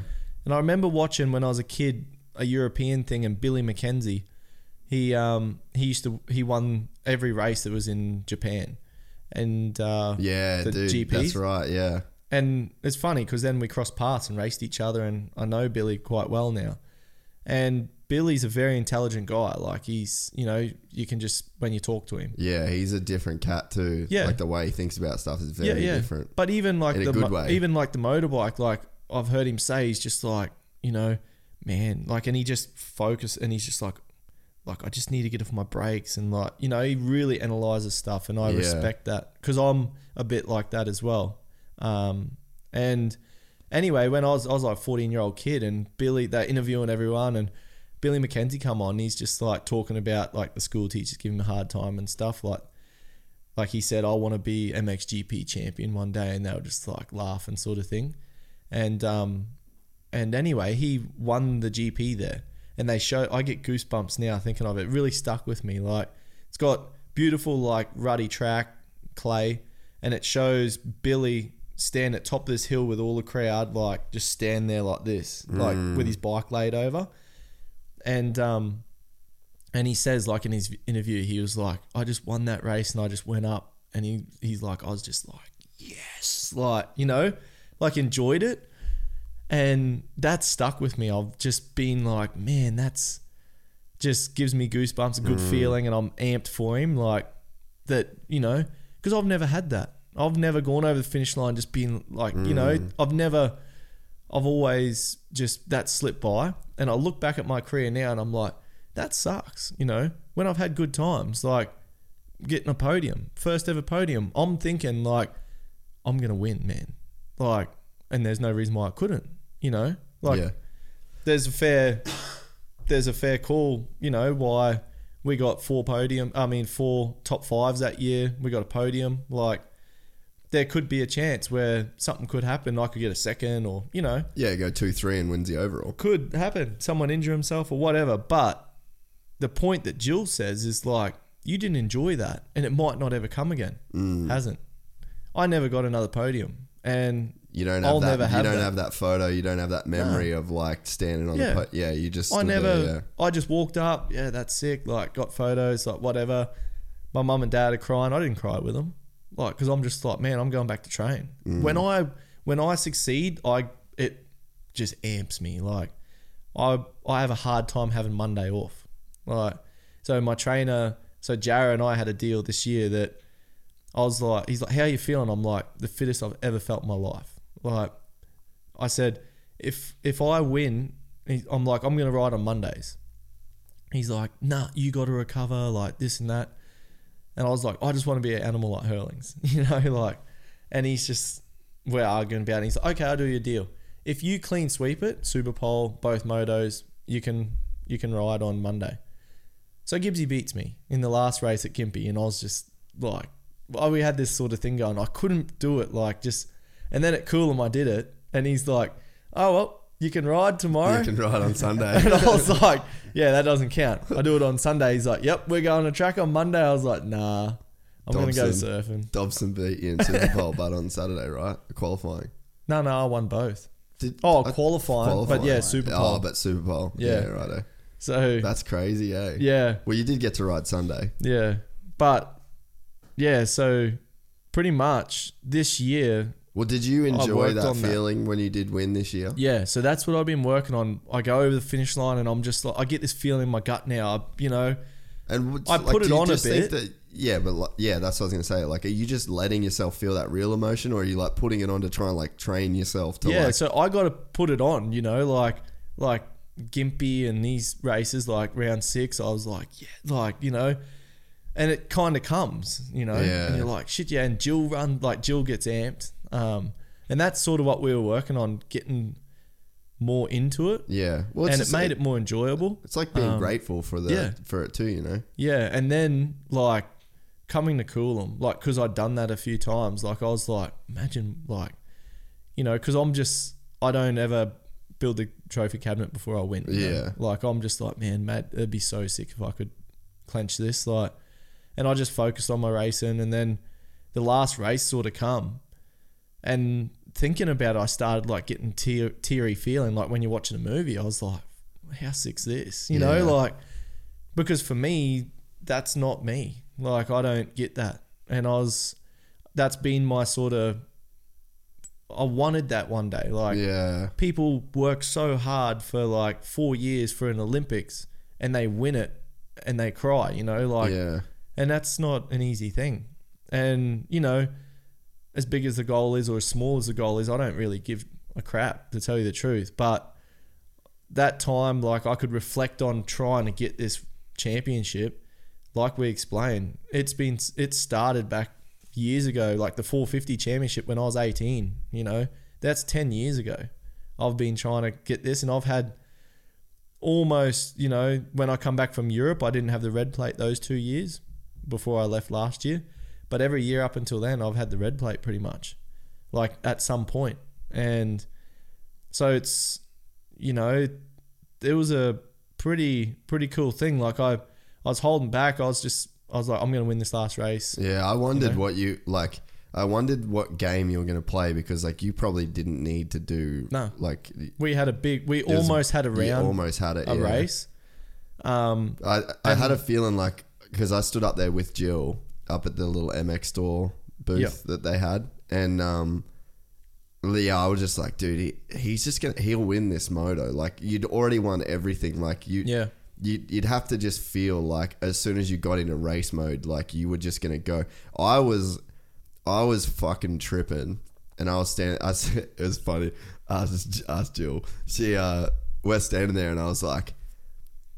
I just I said I was like I've known this cunt since he was ten, yeah, and he's what like he has not done like this is the one thing he's not done. Yeah. And Jill was like, seriously, shut up, like don't say. That. I'm like, no, but like, uh, but and I was like, no, like this is awesome, like. Yeah. This is the moment that he's wanted. Like this is Yeah. his chance. Like he can do this. yeah, And then, dude, when you come around the start and you basically got the whole shot, I've that's when I had tears in my eyes because Yeah. I was like, that's what I was worried about. I was like, if he, I just, Yeah. I felt like if you got through the first turn and you had the whole shot, it's so automatic. Yeah. Like you, you just going into that mode. Like, Yeah. it'd be hard. It, I feel like it'd be harder for you to not go on autopilot than it would like.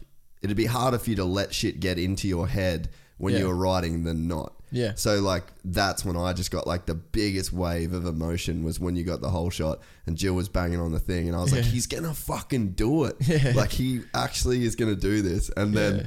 then I was even looking on the lap times to see like how many people you'd lapped because even once you get like 70% of the race done if you'd lapped enough people even if your chain snapped or something crazy Oh, yeah. like you still would have won the championship Yeah. because of like you'd led so many Yep. laps and you'd lapped dudes Yeah, so I was like and I said to Jill I was like I feel like he's already won. Like even if the bike fucking explodes, like he's already won. Yeah. And she was just like, "Don't say that. Like just let him. Let let's do the thing."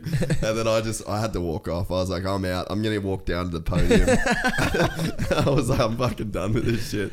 But like you could just see like you were clicking off the laps and like you did what I thought you'd do Mm. with being so on that weekend is like get the whole shot and just win the race. But like, dude, I knew you were shitting yourself the whole week before calling me even. Yeah. Like, you, Yeah. like you can't, you can't like not be nervous for Yeah, something that normal. you've worked so long for, yeah. And people are like, "Oh man, like you're quiet. Is everything?" And I'm just like, bro. "Are you serious?" like, I close my eyes at night and it's just like, rah, rah, rah, rah, rah, like, Yeah, like, oh man, don't do that. yeah, Like, yeah. you know, you're just forever all night opening your eyes like this, going, oh man, don't. Did you sleep there." those two nights very well on that? Hated. So I've been listening to Coach Rob's stuff. Oh, have you? Yeah. Fuck, so I, I listened eh? to your podcast, Yeah. and Wardy Wardy got me onto it as well. Oh, right. Mike Ward's been listening to it flat out. Which one?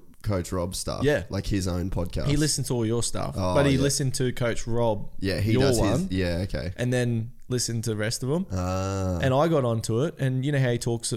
I don't know in your one if he talks about um, sleep, like.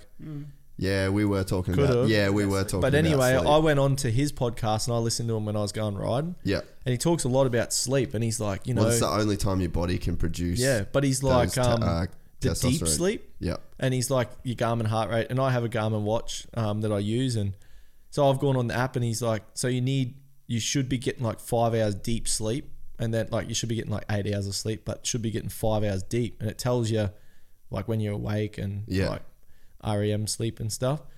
I look at mine, fifty nine minutes, man, like four weeks ago, really? like, and I'm just like. Well, that that's crap. That must be why I'm not feeling good. you Yeah, know? yeah. I'll I'll get it this this night. Tonight, Wake I'm up gonna do it. an hour and two minutes, and I'm just like, what? So, and that's average for me, like an hour, and I'm just like, So, Oh. how much were you sleeping overall? like eight hours. But you were only getting like an hour of good REM yeah, of sleep. like of the deep deep sleep. sleep. Like, so there's three categories, Yeah. and I'm so I was just like at first I'm getting motivated to sleep, you know. So I'm just I was fully sleeping so much after that podcast. No, I'm but I mean lie. like I'm having because I have cups of tea like that night. I'm like Cutting it having out. um no, I'm having like chamomile tea, like your sleepy tea. Oh, Oh, yeah. Yep, this is awesome. Like an hour and ten minutes, and like it was just average about an hour and just about hour and twenty. So what's your best so far? So that was just normal, and then I was just like, oh, that's me. That's just must be what I do. yeah. Um, the night You so should I have raced. messaged me, and I would have given you his number, and he could have like we could have got him to talk to you about it. Yeah, but he'd tell you ran like he'd know random shit you could try. yeah, I did chamomile. Did it, yeah, but he got you ten minutes more, bro. Yeah, well, it's an improvement, eh? I just got to drink two now. So what did you Just get to? Did you get it sorted? No, so I just left it. I was like, whatever. I'm like just I'll just train harder, Yeah. and um, I feel like I'm sleeping good. I feel normal. Um, so then I wonder if there's something better that you can get than that Garmin. Like maybe it's just not. nah, Like I, I know with mine, sorry Todd, that Yeah. it's between forty five minutes and an hour and a quarter a night. Really? That's Yeah, right. That's the best. Yeah, well, that's me. Who's got that watch? I want to try it because I need to. s- I, I, I need I got to one, see. but you can't use it. I'm gonna steal it then. I'm gonna choke you, bro. You don't have to race next week. Triangle that then. Let's roll, eh? oh, you get fucked up. You got fucked up last time. oh man, I've been training. Yeah, no, not, not like this. not for this, bro. Uh, so no, anyway, but sorry, anyway, so yeah. I raced Saturday, right? Yeah. And then Sunday night, so I wake up. I mean, I wake up Sunday and I, I just look at it. Oh, I wonder how much I got. I got like two two hours, like two hours and forty minutes. Really? Smashed it, like double what I normally get. And I was just like, "Yep, I'm on, man." Like normally, uh, uh race like after I've raced that night, I sleep nothing, like because I'm so amped up and Yeah, so much adrenaline and shit. like going through like why'd you take that line like you should have like wheelied this or it's just natural like i've done it my whole life so that was i was amped about that and That's so funny. and that's so random. sunday i just felt good like not really nervous like Well, and you I were just- cold at one point. Oh yeah after that ice bath We walk up to Todd. Like, how you going? He's like, I'm real cold. he just kept walking. I was like, oh, all right. Fair enough. i was frozen man uh. but yeah so sunday i was i really wanted to win that last race because i was like kind of annoys me when crew are going for a championship and then they're like, oh yeah, I've got it wrapped up. I'll just get like a sixth or an eighth or whatever I have to do. Like, and it it just looks weird when crew are coming over the finish line. Then some old mates just like, yeah, and everyone Yeah, comes yeah, running yeah. over. you know, yeah. I just was like, oh man, I want to win this last one. So yeah, we that was sort of my mindset um, to do that, and and like I felt, yeah, I just felt good. Everything was working good, and it was nice that last lap that I did. I was pretty much, I was tearing up, man. We- yeah, you like I was, I was, I was like, man, you were. haven't Yeah, finished can't yet, bro. believe it. Yeah. and yeah, it was it was a pretty nice feeling. I've never had that in my life. You know, that's probably be special for me forever because that's like a turn and you remember things in your career, like I explained, like going with Urif and with uh, with um with Jay Foreman and KTM. There's like people you work with and stuff like that, and you know, yeah, won the championship, but it's more than winning a championship for me. Like, it's um, there's a lot of emotion in it, and What's payback too? Like, Yeah. you, it's this is a blood sport. Yeah. like we're in a blood sport. Like you give your blood Yeah. to just to do this. Like you Yeah. you pay to play, and what the the payout back is a championship. yeah, That's and a 450 championship. That's the goal for everybody. Yeah. like. And you know it's great to win a lights title, and it's definitely means something.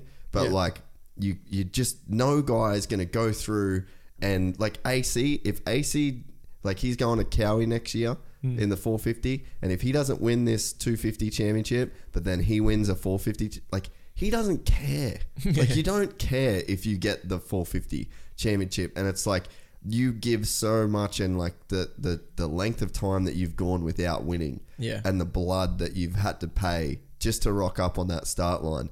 It's like you got you finally got paid. Yeah. Like you finally got Yeah. paid for everything that you've put in. Yeah. Like that's why it means something. yeah, and it's a big thing. Like you've known me forever. Like I just like, oh yeah, sweet, like kind of thing. And I'm working hard, man, to just be like, hell yeah, you know. I'm constantly telling myself like, hell yeah, not telling people or anything or walking with my chest out or anything. I just am trying to teach myself to enjoy something, like to stand back and look from the outside in, kind of thing. Like remember stuff because, like Jill said, might not ever happen again. Mm. And my GP career didn't. You know, like at the time, I was just at that present time, I was like, this is sick. Like, I know how this works. Like, I've done it in Australia. You know, you win some races, you get some results, you get time on your belt, you learn the tracks, blah blah blah. Like, you know, that's how it works. Mm. And so at that time, I was like, "There's many. There's it's coming. This is the I first just, of many. I just gotta, and the work's not an issue for me. I don't. I don't win races and work less like a lot of riders do. I win races and work more. Like it, like now, you know, I'm just amped. I'm walking around just amped, you know, like I've got so much energy that I'm just. Well, I thought you would have been cruising this week, and all you've done is fucking random shit. Yeah. Was like, just go to bed, bro. like it's not like Jill was talking about it. Um, I slept like- in while you surfed the other day. Yeah. that's bad. like it's funny. Like Dean, like Dean Ferris is, you know, sometimes I think we're mirror image. Like it's almost like racing myself. Sometimes it, it just is nuts. I've spoken about it heaps before, and at the end of the day, few years, last few years, he's destroyed me. Like, you know, I like when we come back from Europe, I won some races against him and that, but he got the championship. The next year, I had nothing for him. Like we had some injuries and stuff, you know, this and that, but he he won every race. Like, you know, he just destroyed it. So And that killed you yeah, like to know that he won every you know, round. it was like it's a funny thing because at that point in time, like I was like, well, you know, I raced the first two rounds walking the track in a moon boot with broken foot and broken rib Yeah. and no ACL. You know, like so I was kind of I was okay with it because I was like, well, some dude's got to win, and I can't. like it's like that, but um, you know, it's it's kind of different because when Dean beats me, it, it's like oh, like he's training so hard. That's what I feel. Is he the one? Is he the one dude? Like, if somebody beats you, is he the one that pisses you off the most when he beats you? Yeah, like it's like a I don't know. I have so much respect for him, like as a racer. You know, like Because you know as a dude does. running one one one with his helmet on, I'm just like, like he's worked so hard. I love his work ethic, everything around that. And so when he beats me, I'm just like, it's like a feeling like I need to do more. like you just You know he beat me- you by like big like Hard he work, Just yeah. he outworked Yeah. you that time. you know. Whereas I've raced dudes before that are just like so talented, you know. I remember I'm like I love Ty Simmons, you know, like we grew up racing juniors on KTM team together and young, like running a mark, like we had a ball, you know. And I'd go stay with Ty. He's so good on Supercross. And Yeah, he's one of the most talented riders Yeah. I've ever seen. unbelievable to watch and, and to race like him and I give each other a hug after the race you know like whether I won or he won like we just had such a good relationship and But when he beat you, it was like you were. It was like whatever. He's just so fucking good. Like Yeah, it was but like, like- you just knew it was like the talent. but I was happy for him to beat me like not like I was just like well I couldn't beat him you know Yeah, today he, he beat me it was never like a like damn you like it was like he was a brother you know but that's I how think I that see. Ty But I think though that like you would admit with Ty that like there's just some shit he can do on a bike. Like you're not. You're never going to be able to do it. Yeah, but In that's what I terms of- had. Yeah, like in terms of.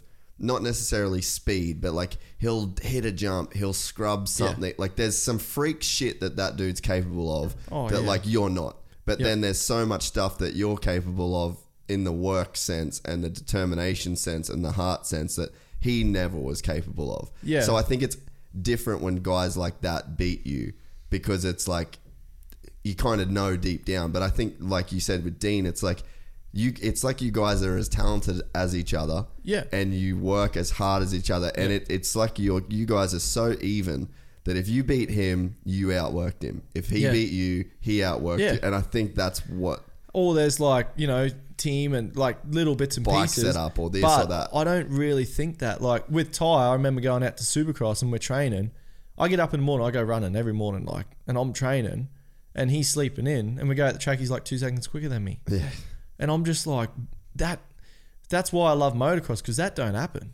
Like you know, like I work and I get results. You know, Supercross like dudes are sleeping all day, and Well, they're look at- getting out and just kicking butt, and I'm just like, Look at Wade, how talented that dude is. Yeah. On a, on a supercross track. It's But, just like, like, bullshit. would make me really angry and see so that's what I respect about about Dean is I don't have that when he beats me I'm just like what's he doing like Yeah. what is he doing that I'm not doing like do I need to lose 2 kgs or like you know and that's what I love about racing him because whether it's here in Australia when we're in Europe like it was just like a full on you know no one ticked those boxes when Paul Arm beat me I'd be like oh man like I nearly beat him you know kind of thing but when mm. Dean beats me it's like man I need to lose some weight or like Yeah. all these things like like am I not eating prop like do, could I improve my eating or this or that like I'm it makes me really search like I'm my gonna whole text. program I'm gonna text Dean and see how much he sleeps a night in REM sleep. That is gonna fuck your life. If he sleeps five hours of REM sleep a night, you will your life will be fucked. Yeah, but it's funny. So Jill spoke with him on the weekend, and Dean was like, "Man, when I won my first," she was telling me when I won my first um, championship, he's like, "I pretty much just slept for two weeks. Like, it just uh, like the relief and Yeah, you know, just like the enjoyed it, of it sort of thing." over, yeah. And um, like, because Jill's like, man, you just need to chill out. We went to Lennox Heads today. I said, take me somewhere. Like, it's just how I am. Like an example, we win the race, and then to expect that you go out for a few drinks, right? So I go out with your brother, with Maddie, with oh, Johnny from Troy Lee, like all everyone's there. So we end up at this little Irish bar. We're drinking bloody vodka, soda water because I got to keep hydrated. like I don't drink, you know, so um, it doesn't take long for me to get drunk, and we're celebrating. Todd's the shittest person to drink with, by yeah, the way. no, but I'm better now. No, you're like not. this was a good night. Fuck. There was no shots. There's been nights where There's been nights where I've literally like paid for a cab for them to leave, so like I don't have to deal with it anymore. And then the videos you see in the morning of like him and my brother, I'm just like, that's why, that's why I didn't go because you two are fucked. yeah, But you're better now. Yeah, but it's I don't drink. Like people like come and I'm just like, man, I don't drink. Like it's you know when you can't handle something. Like when I have a few drinks and I get tipsy and then next minute we're throwing shots down. I'm Next minute you're throwing running over the top of over everyone's bridges. car and like it's just a menace. Like it's not Yeah, it's bad. I think I hold back so much in life. Like Yeah. I'm well mannered, like I do everything try to be good. Like it's and just natural. when you do get And like then, that yeah. release, it's just every time I don't have a shirt waters, on, like ripped off, like things just go crazy. I drink a drink, smash the cup over my head. Well, like Maddie showed Maddie showed me how his his uh, shirt ended up over the weekend. So anyway, we're um, yeah, four o'clock in the morning. I think yeah, we're doing slides on the D floor. The the bouncers get us outside, and so we end up home. I think I went in at like I don't know half past four or something in the morning. I like slip in Jill's in bed because she didn't end up coming. She knows how we get. I have a shower. Smart. I like cruise into bed. I close my eyes and then I hear alarm go off, and um, I'm like, "What are you doing?" She's like, "Oh, I'm gonna go for a surf." I'm like, "Yeah, me too." I'm Did you coming. have a headache? No, I was still drunk, like Oh, okay, that's good. pretty much. So, yeah, so uh, it would have been maybe seven o'clock or something. I got a couple of hours sleep, and then we go down for a surf, and I'm down there. I'm like, man, I'm amped. Like I should go for a run or something. Yeah. like I feel Just still on so amped. Yeah. So we go for a paddle. My arms are sore. Like I feel so tight and crappy because sleep's everything. Like recovery. Paddling out, we go for a surf. I had no wetsuit. I was frozen, so that's probably good recovery for me. Yeah, that would have been Cold water. So anyway, come in. We go for brekkie, do all that sort of stuff, and I'm just, I don't know, so amped. When we got back that afternoon, it was like five o'clock. It's sort of dark then. Dad goes upstairs and sleeps. Um, Jill's like going in. The whole family's there, sort of making dinner. I'm outside unloading the van Yeah. and got the thing out. I've washed all my van. Like, I water blasted all the van and soaped it up and washed it all. And and I'm just like amped, and I'm thinking to myself like, like I haven't slept. I'm pretty sensitive to sleep. Like I go to bed like eight thirty nine. Like when I go to bed at like 11, 12, I'll wake up and be like feeling it, Yeah. and I'm just amping. And even now, like it's still the energy I've got from it is just so powerful, and that's what I feel when I win. Like they say, people go well of confidence, um, and that's something for me. Like, like I just want to train, Mm. and that goes back to even when I was a younger kid. Like when I'd win races, I'd get amped and want to train more. And I think the person like that's Jeffrey Herlings. Like when I was over there, I remember him racing GPs and they had to take bikes off him and stuff at the end of the year. and Yeah. he went and bought his own bike one year I- and I rode it. that. Like KTM said, no riding, you're having time off. So he just went and bought a 450 and went riding. You know, He's like a weapon, eh? and he's he seems like just like that, and I can kind of relate to that. I just feel like like Well, even, yeah, it yeah. shouldn't make sense. You know, we just raced two days in a row, and I didn't sleep and abused my body pretty much, and and here we are now. Like like you see, I went to Lennox today, and then I'm building a surfboard rack, and Yeah. like I'm into it. Saving my tables. yeah, Fuck. Um, the one thing too that I reckon is definitely worth talking about is the like um stop fidgeting too with your fucking cup. Um, is the like the bike this year. yeah, Like that thing, especially like just watching you ride that bike. At, I just went the Sunday. Yeah. But it's like that thing just looks so good. Like you looked so good on it. That bike looks so good. And like Medi's bike, dude, I've like that was bad. Like you could just see how hard he was fighting the bike and it like how much of that this year like because I know the first time you rode it, you were like, dude, this is better than like basically any race bike I've ever rode. And it was Yeah. just a stock 450. Yeah. So it's like, was how much did that thing play into like just that feeling you had all year? Yeah, everyone like like I say, everyone's different. So you've got your riders like Villopoto and and that style of um yeah, that style of rider. You know, they they steer with the back end. Yeah. Um and that's more like a Japanese sort of bike. Um, you know, I've heard things um, from like my good mate Taka who tests over in Japan. He's like, you know, oh, but the KTM and Husky, they the back end wants to miss ruts. You know, like like they seem like they're slippery in they the sort back like or something. skip in. I don't know. That's the feedback. But the front is so damn solid. Like I don't have that because I'm not a dude that rides with the back end. Like Yeah. You I just just, want the go front end feel. full gas, and then I just everything's that front. Like it, it's got to make that corner as I'm going down, kind of thing. That's how I ride, and I, I carry speed, no front brake. Like I ride the front brake in, but I try and work on momentum around the whole track, like just carrying the speed, and that's why my style probably from the outside looks smooth because I'm not aggressive on the brakes and not aggressive on the throttle. I just try and carry a, the momentum around. And when I hopped on that bike, like it's so open, like the the chassis is from the foot pegs to the handlebars, so roomy. Like just riding it, got so much room to do things. Um, and the biggest thing I like is this, the front end, like the handlebars. Honestly, like I pull tear offs going into corners, like you know the thing. I'm so relaxed on it. Wheelie this, hop that.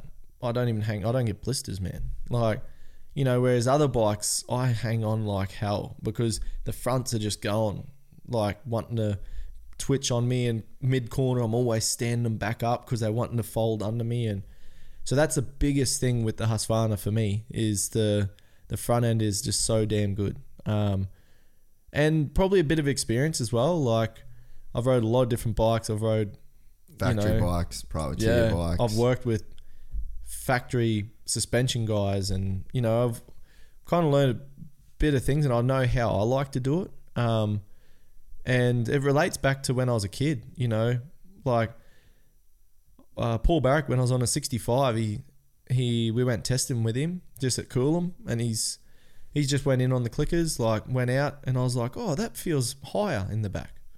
And he's like, yeah, that's because I went stiffer, mate. Like I went four clicks stiffer. And, you know, and I was like, oh, that's pretty cool. So then we went up, like at Chester's up home, and dad's like, here, mate, like, here's the the um, screwdriver. let's go in some clicks like on the fork. So we just went in like five clicks, five clicks all the way, and I'd go come back and be like, oh, that's so stiff, Dad. Like I'm just a little kid, but he made me do it and made me mm. understand it. The rebound, oh geez, that feels really fast. Oh, that feels really slow and it's spinning everywhere. Like as a kid, you know, and a kid is they don't lie, they don't talk bullshit. I can't feel it, Dad. Or man, it's slippery now, Dad. You know, like when the rebound's in too much. Let's see his bedtime voice story. bedtime story voice. It's slipping, Dad. How's your rebound, Todd? No swearing, eh? It's too fast, Dad. That's how New Zealanders talk. Is Yeah, that how yeah. Ben Townley talks? No, that's like it sounded like you were reading me a bedtime story. oh, that's oh, awesome. we're gonna change your rebound. Yeah. So then, How is it? then I went to racing Jay Foreman. You know, I'd phone him up and be like, "Hey Jay, you'd, you'd smoke Jay Foreman if you raced him. no," I was like, "Jay, my shock's going right through. Like I've gone all the way in on the high speed. It's better, but I've got no none left. You know." So Jay would send me up another shock. I'd send that down. He'd send me another shock with harder high speed, and out I'd go and be like, "Yep, race the sunny states and stuff." And so that's how I test, Mm. and it just works, man. Like that's I know where I'm at. I tell the suspension dudes, "This is what I want." Like, give me a screwdriver. Like that's how I test. So at the start of the year, I said to the boys, okay, I'm going to come down three days riding. I'm going to ride the bike for two days dead standard. Like we can try handlebars. Did you listen to that Mike. Sleeter podcast? No. See, so me and him when he come on, because you know, you know Sleeto, like Hmm. yeah. So I said to him, I was like, where I think all these dudes fuck up, because man, the amount of shit I've seen filming factory riders and them playing with suspension and, and like just the circles they run themselves around in and I'm just a fly on a wall. Like I can't say Yeah. obviously I'm not going to say nothing like I'm just there to film. But like the the nonsense that I would see go on with these guys. And I would talk to Sleeter because obviously he like developed those bikes. Yeah. he knows what he's doing. And I said to him I was like man I just wish I wish that Cooper Webb and Ryan Dungey and Justin Barcia, they just got to know what a stock bike was. Like, what's Yeah. the platform before you do anything? Because, like, like Ben said, that bike in 2012 that was the best bike he's ever rode, like, was his own Honda Yep. that he made with a dude that, like, just listened to what Yeah. he said. And, like, granted, that's not going to work for everyone because they don't, they're not, like, as experienced with testing or whatever. But like, how how would you in my head like how would you know if it's better or worse if you don't know what it is Yeah. at the start? And it's like so no one no one will like or how many just local dudes do you know that like race B grade that will buy a bike and then they put a pipe straight on it, they put ignition straight on it, they get the suspension now before they even wheel it Yeah. off the like before it's ever done a lap. Yeah. And then it's like then you go like, "Oh, I don't know what to do. I don't know where to like I don't know how to fix it." Well, you, that's because you don't know what it is Yeah. to start. Like you don't know where it's come from. Like Yeah. you've got no baseline. Like start with the thing how Japan makes it. Like even Maddie one day we we're at Hervey Bay for the sunny state, and I'd just come home from America, and um, his bike looked like shit, and he just had gone around in circles with clickers and it. Um, Like I was like, "Does that thing feel very good?" He's like, "Nah, it's fucked. Like pre- pretty bad." And then Dad's like, "Well, I don't, I don't know, man. Like I don't know what it's doing." And um, so then I went on, uh, you know that motocross action mag, that MXA. So I went on there and I read there it's 16 450 or whatever the whatever year it was. Went on there and it said their ideal suspension settings for the stock forks for a beginner, intermediate, advanced. So I went to the advanced setting and I just wound it all the way out and then I put it into what they said. Matty went out and he's like, "Yeah, that's awesome." Yeah. It's just like from a stock package, like dudes that know what they're doing. Yep. Rode a stock bike for days and then said, "It's you, we're gonna go five clicks in extra here, three clicks in extra here, two clicks in extra here, then it's good." Yeah. And it's like, but no one, it's like no one has the balls to just like ride a stock bike for a few days and like figure it out. Yeah, but no one like I can guarantee almost every factory rider around the world. Chad's different. Like I've heard Chad is awesome at testing, you know, but it doesn't just because you can win races doesn't mean you know stuff. No. Like because you're going and winning races doesn't mean you know how to spell your name. Mm. You know that's a fact. Like so that's the biggest thing I've noticed. Like I went back over last year, and like I went out there and I'm like, man, these forks are so soft. Like, so I've gone into the mechanic. Like, I've just rode in. Hey, dude, can you give me a screwdriver? Shh, out, come back in. Shh. I'm all the way in. These forks need to go so- harder. And they just, and Calvin was like, how do you know what you're doing?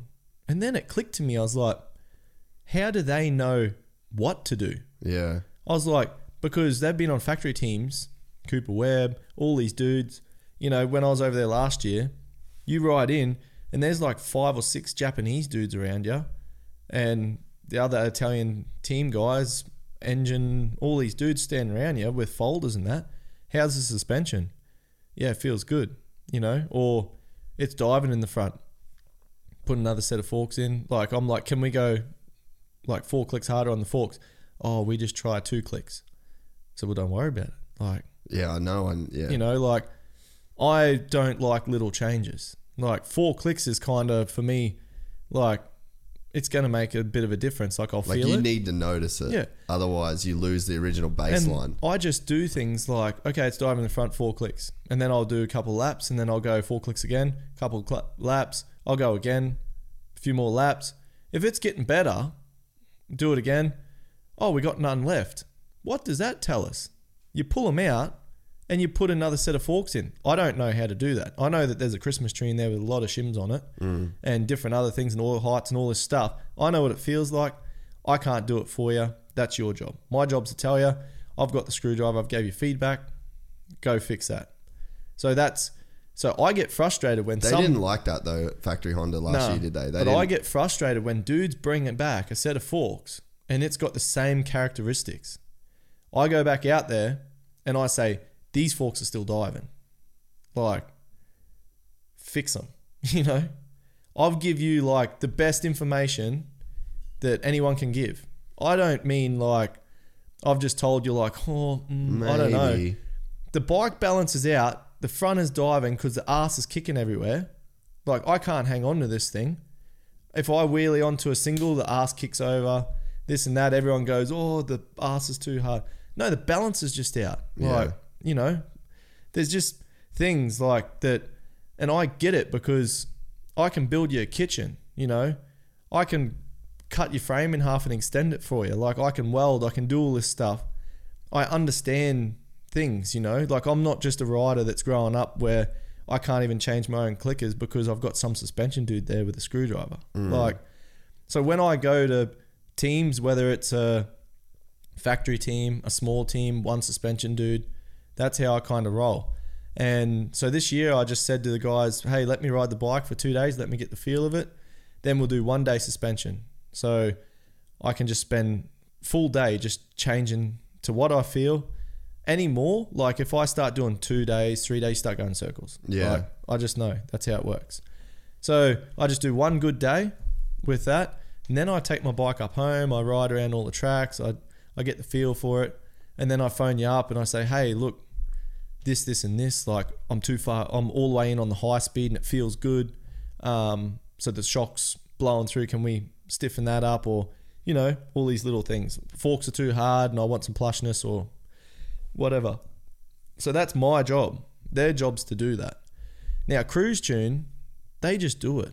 You know, Jay Foreman, he does it. Denny Apro from KTM, he does it. Like these dudes just they just get it. Like I if don't you know say why. something to them, they'll just go do what you say. Like, you know, it's just simple. Denny Apro, I go out there, I ride, come in, forks are too soft. You know, it's diving. He puts another set in. I go out there and go, that's stiffer. Yeah. You know, can we make that change again? I just want to try it. And he'll do it again. Too stiff, man. That second set, that's good. That's where we need to start with. I'll go away, I'll ride. Maybe I'll get faster and I might want them stiffer then. But at the moment, that's good, man. You know, then normally I'll go away because I like a fork that holds up. Then I'll go away and be like, they'll be like, oh, do you want to do some more tests? And I'll be like, man, I reckon we can get the initial plushness, that first part better because it's wanting to push a bit. You know, it's good for me because I can bomb it through bumps and I can ride the thing fast. But on a hard pack, I think we could get it better. You know, that's perfecting your suspension once mm. it's good. And the balance is all good, you know. So that's what I did with Krooztune this year. We changed probably three or four shocks. We changed, You know, similar amount of forks. I got it around this rough sand track. I could wheelie into bumps. Like, I I go around the track. I'm not going to set lap times. Like, You're going to like push the suspension. yeah. I remember like um, Wilson's dad was like, "Oh, you know, like Wilson's here. Like, you can compare lap time." I'm like, "Nah, man, I'm testing. Like, this is one day. These dudes are working for me. Like, Mm. I'll just do half a lap if I want. You know, if there's a gnarly section down there where my bike's handled like shit, I'm gonna get them to come and stand down there.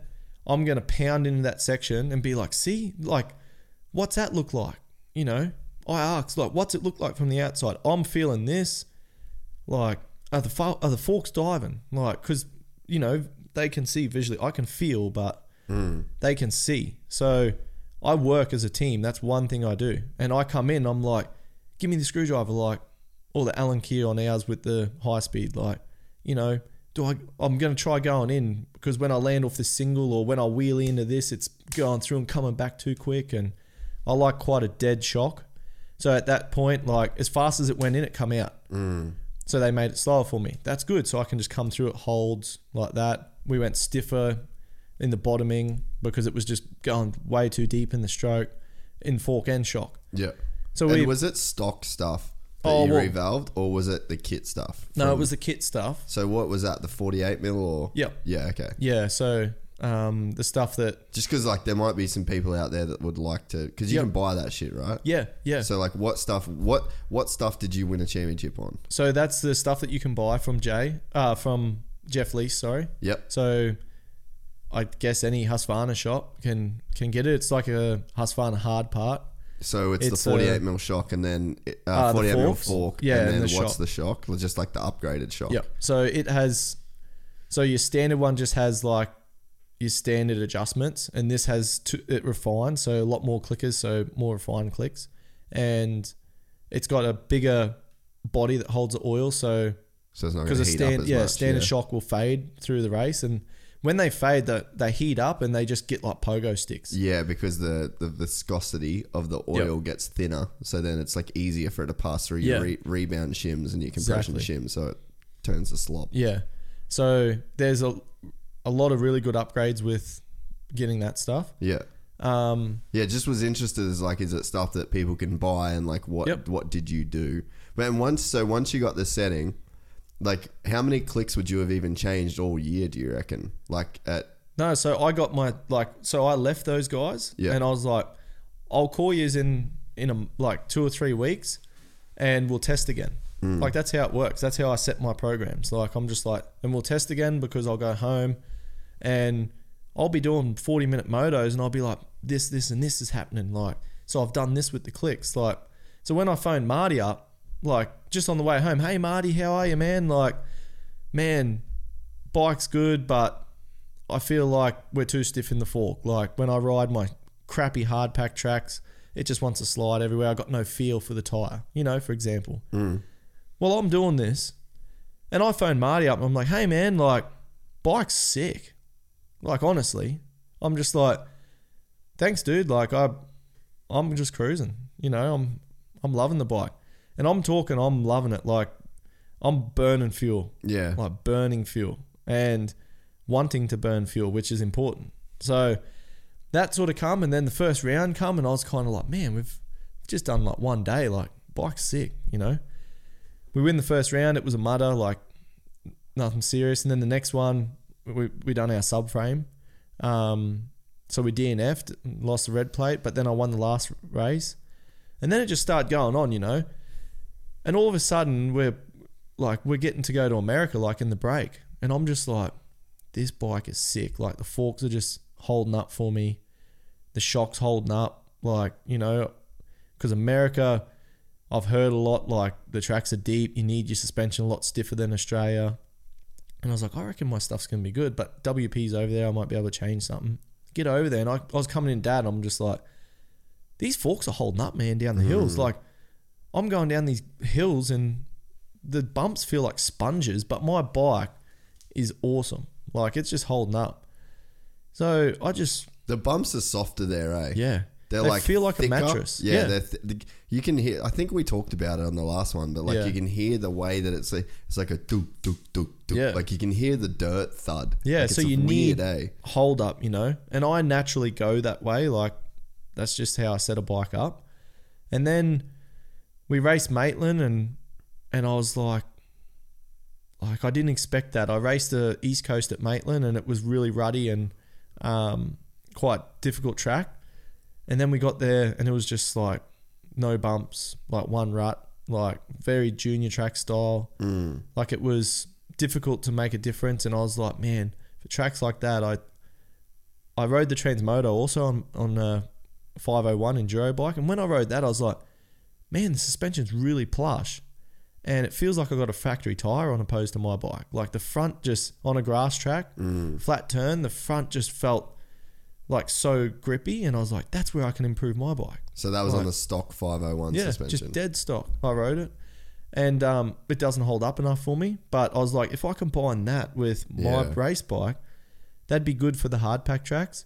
So more, I just phoned up Marty, and I was like, hey Marty, um, I reckon we could go a bit plusher initially with this bike. I love how it holds up and stuff, but just feel like I'm losing feel in the front end, like it tracks at Maitland where there's no nothing to hold me. Like it's yeah, like it's practice all track on the style. tire and the suspension. Yeah. So Marty went, and that's the relationship that I build with suspension dudes because I give proper feedback. You know, I don't just phone up, just go, Fucking thing sucks. "This yeah. is shit. This suspension, it kicks me." well, what do you mean? When? Where? What's it doing? Like, you know, how old's a shock? Like, you know, there's millions of Yeah. things that a suspension dude's like. Thanks for the feedback, bro. yeah. you know, so I've created a working relationship with Marty just in a couple days, and I touch base with him on the phone all the time, tell him it's sick. Yeah. and um, so I told him, "Can we do something there?" And he's like, "Yep, no worries. Yep, done a set, put it in, race Moree, you know."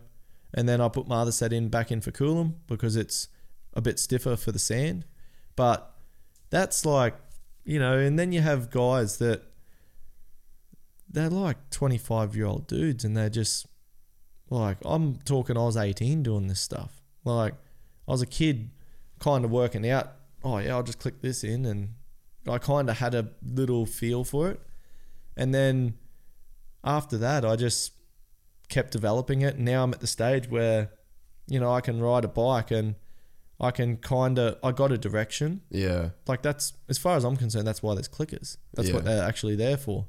To for me to go to my suspension dude and be like, the rebound's too fast on this shock. I've got it all the way in. Like I don't like it. This dude does. Don't care. Like don't care how many championships he's won. Like I We're can't different, beat him yeah. because I don't like this shock. Like that's how I test. Like because then you've got a proper feedback. Like like the suspension dude doesn't just look at you like you're whinging all the time. Yeah. Like you're actually like I've been out, I went four clicks, four clicks, four clicks, four clicks. It's all the way to the stopper. You need to give me more clicks, bro.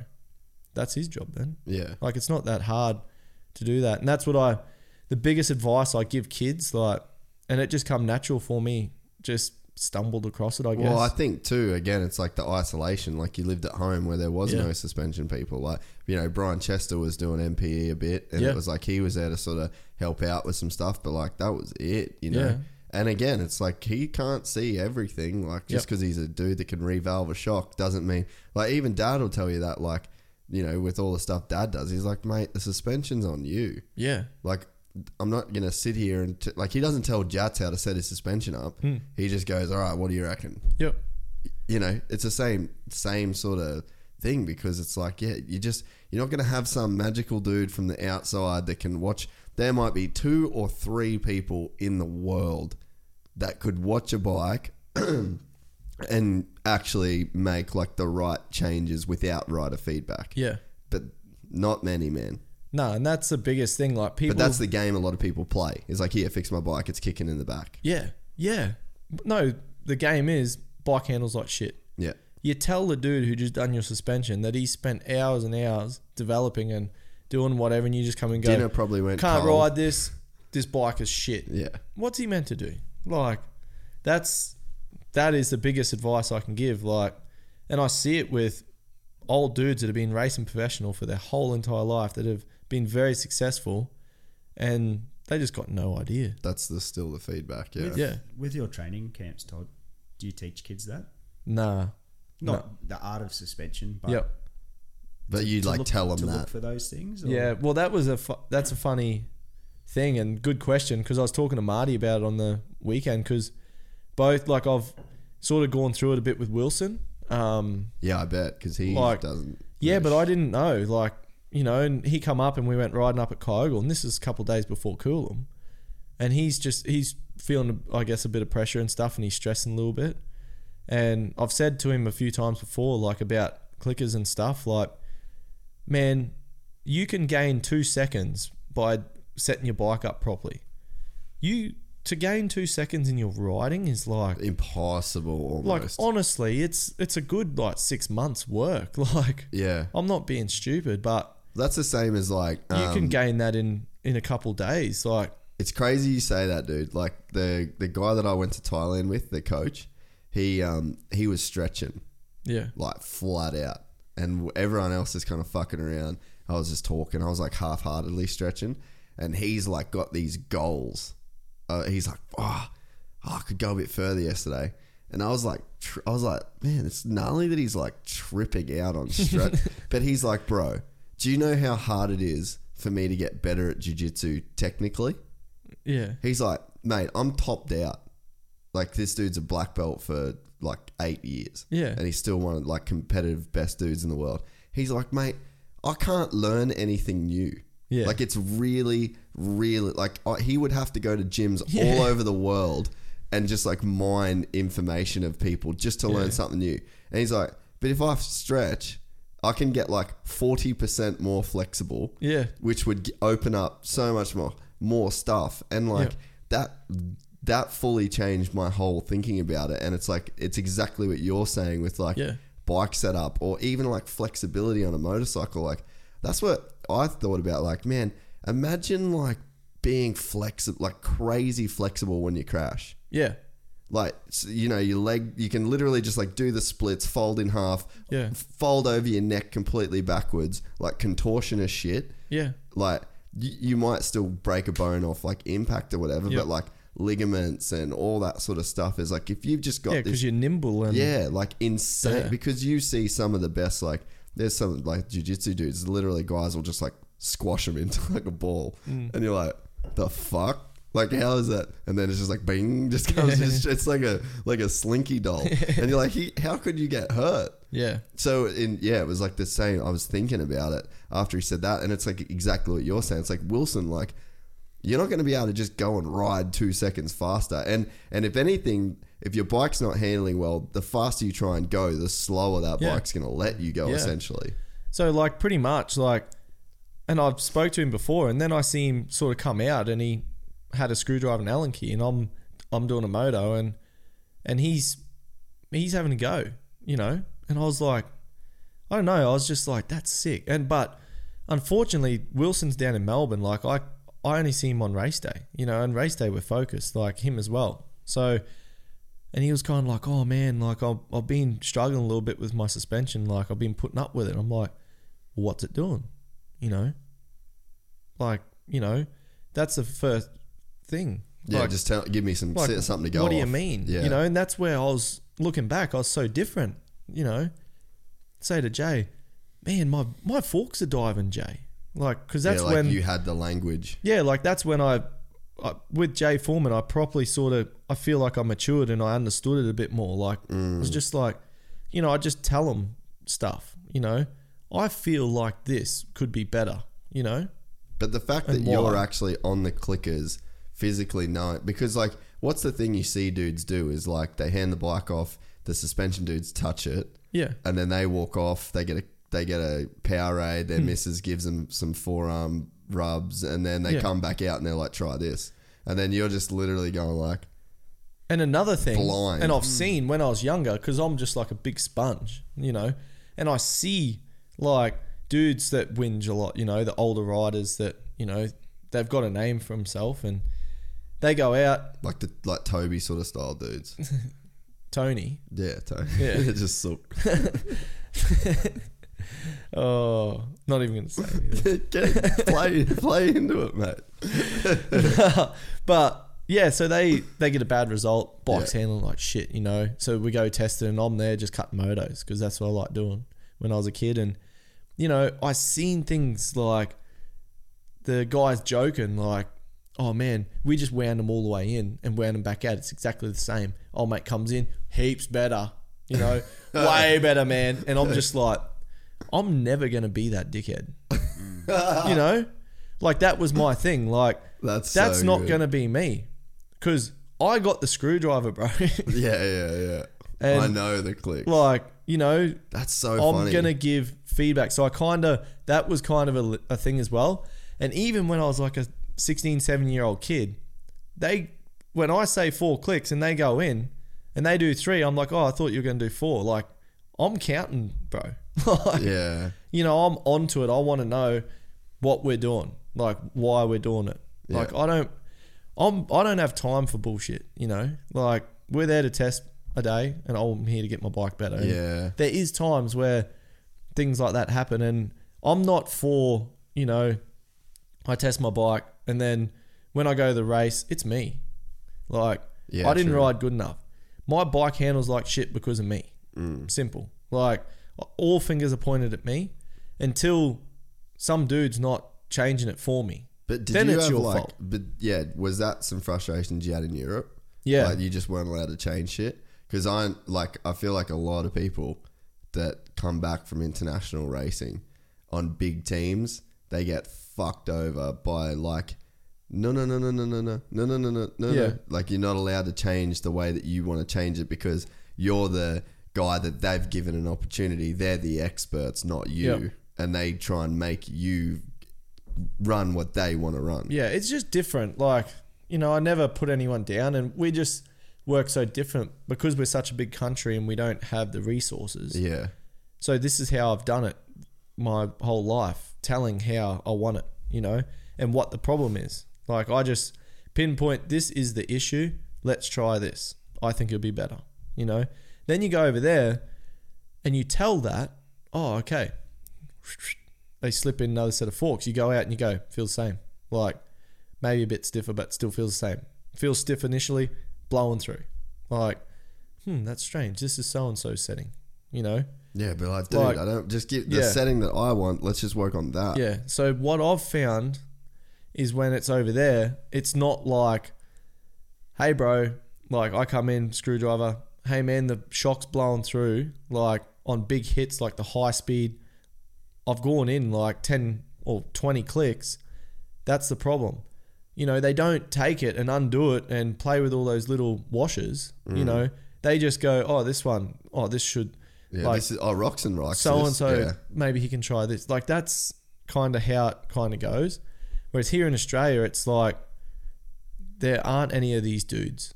Like I'm the dude, Yeah. you know, and I'm gonna make this suspension. Like that's what I've found. Yeah. Um, and that's what, like I said to to Wilson, and I it was kind of I really enjoyed it to tell you the truth. Like he was out there playing, and I pulled up, and I just like, how you going there, man? Like, and he's like, oh man, like he's getting frustrated. He's like, I'm not feeling anything, like this and that, and I said, dude, like clickers don't make like you wind it all the way in. You're not going to go into the corner and the thing's going to be up here. That's Yeah. going 20 spring rates harder. Like it's not like it's like a fine tuning sort of thing. Yeah. Like and it's also a way to get a direction. So I started helping him a little bit and I said like it looks like it's diving like, you know, let's try and hold your front up. So I tried to get the balance right. So I pushed the forks through the first line. Try this, and then I went extreme, pushed them dead flat, like with top triple clamp, which you can't run. They suspension dudes freak out about that. What having a dead level? Yeah, like because it looks weird and Yeah. you know. So, um, so he goes out. The bike look instead of going like kicking in the in the back, coming into turns and being unsettled, it was balanced and he was coming in. I was like, how's it feel? Like now this is your time. Like, is it pushing? Like, do you feel like the front tire's flat, like it's going through the corner? Is it too much? You Yeah. know, that's your thing. And so it was it was good because he hasn't been exposed to that before, and and I think I'm hoping it'll get him sort of thinking a bit. And so and we ended up going that soft set that I rode at Moree with. Um, I, I phoned Marty and I told him what we'd done, blah, blah, blah. I said the rebound seems really fast on the shock, like, you know, just some feedback. Um, and he's like, yeah, well, put your shock in with the spring and and put those forks in and get him to try it. And he ended up with those forks. It, the shock, you know, is a bit too heavy for him. Like I'm a lot bigger. So that's what he rode at Coolum. And I was amped. Like, Yeah, that's cool. you know, mate. like at Coolum, I was straight out there watch his practice, and I was like, "Did you look? Look at his bike!" Like, and to Dad, I was like, "Look in the turns when he backs off the throttle, the thing stays up. Look at Yeah. so and so's bike. Like they're fighting it. Like the thing's diving, and like I was amped, you know, and it was nice. I hadn't had much to do with Wilson, like it's you know. crazy though because you grew up like 50 meters away from each Yeah, other. but like, Wilson come out riding like when I was working, and Yeah. like he'd come in the afternoon ride with me after work, and he was on a fifty, dude, yeah, a fifty, and I don't think he was on a. He could have been on a sixty-five, and then I got a ride, and I moved down to Sunny Coast. Yeah. you know, and then I went to. He's racing junior stuff, so when you turn pro, you don't really see any amateur stuff, and then then I went to Europe, and then I've come back in maybe 2016, 17. Then he's racing nationals for Yamaha, you know. So Well, it was, it was also like a weird dynamic because we're obviously so close to Jats, Yep. which was then obviously so close to Mitch and Richie. Yep. And Wilson and Mitch were like arch rivals. Yeah, and it's but- like not that it ever, s- not that anyone said like he can't ride with us, you can't ride with them, but there was always that dynamic between those two. But on the flip side, I think that's what made like those two every single day. Oh, yeah. every single club day was a national. There's Yeah, it like like- literally that who's going to win the national title at Coolum at the end of the year was like based on whoever won that moto. Yeah. It cans, mm. you know. But uh, so I Yeah. think that always like I think that always kept Wilson on a little bit of the outer too with people, or like maybe our crew a little bit. yeah, well, mate. But for me, I'd never But yeah, you're I was talking about the timing of it. Yeah. Yeah, yeah, like I was away, like, and I come, I literally come back from Europe and and seen him like doing good, and I was just like, who is this dude? Like, I know his name, you know, Wilson Todd. I used to ride with the guy, but he's But yeah, like, you don't know him. like to visually see him and talk to him, like That's so crazy. so weird. And I had it with Mitch as well, because same thing with Mitch. We had a fair bit to do with Mitch, As a young like you kid, said. yeah, yeah. but then I moved away. I didn't see yourself for a long time, Yeah, like true. just at races, you know. And yeah, I didn't see Dude, a I felt like I probably didn't see you for like four years. Yeah. maybe even more at one point. like because we race January till December, and then I'd come home for like Well, half even a when I month. went to America, I would, yeah, you were away. wouldn't have even seen you. So same thing with Mitch. Like see Mitch, and it's kind of like, like I see him, I'm like, hey man, like, I don't know, I don't know him. Did you feel like that with Jats ever though? Nah, because like- Jats I had a lot to do with. Yeah, I feel like Jats I've seen him a always because. I was the same with yeah. Yeah. I feel I do feel the same with like Wilson and and maybe not as much Mitch. I feel like I'd see Mitch way more, but Yeah. Wilson definitely. and I had it with Richie with his brother. yeah, Um, like this year we've been like Battling. seeing heaps and, and talking heaps, and it's like I've known Richie forever, but I'm getting to know him yeah. like as an adult, as a guy. Yeah. like it's it's kind of awkward and weird for me. Like, and I don't know if they feel that, but I'm I'm I feel like, hey, look, there's Richie, and I'm like, but you I- feel like he should almost be like your little brother. Yeah. but then there's like a distance. no, but it's Yeah. like I don't know this guy. Yeah, like it's. but in It's theory, really weird. I know his mum and dad. Yeah. They look the same. Yeah, yeah. who are these kids? No, you're right. I, I definitely got that with Wilson more than any Yeah. of the guys. But then like Jats, obviously, like been around so much. Yeah, but, yeah, that's interesting that you say that. yeah, but that's where I kind of But isn't it funny what happens when like you've got something invested in him? Like Mm. you've actually, you know, become a part of his team in a way to where like you, Yeah. you there was a goal of like, okay, let's get his bike better.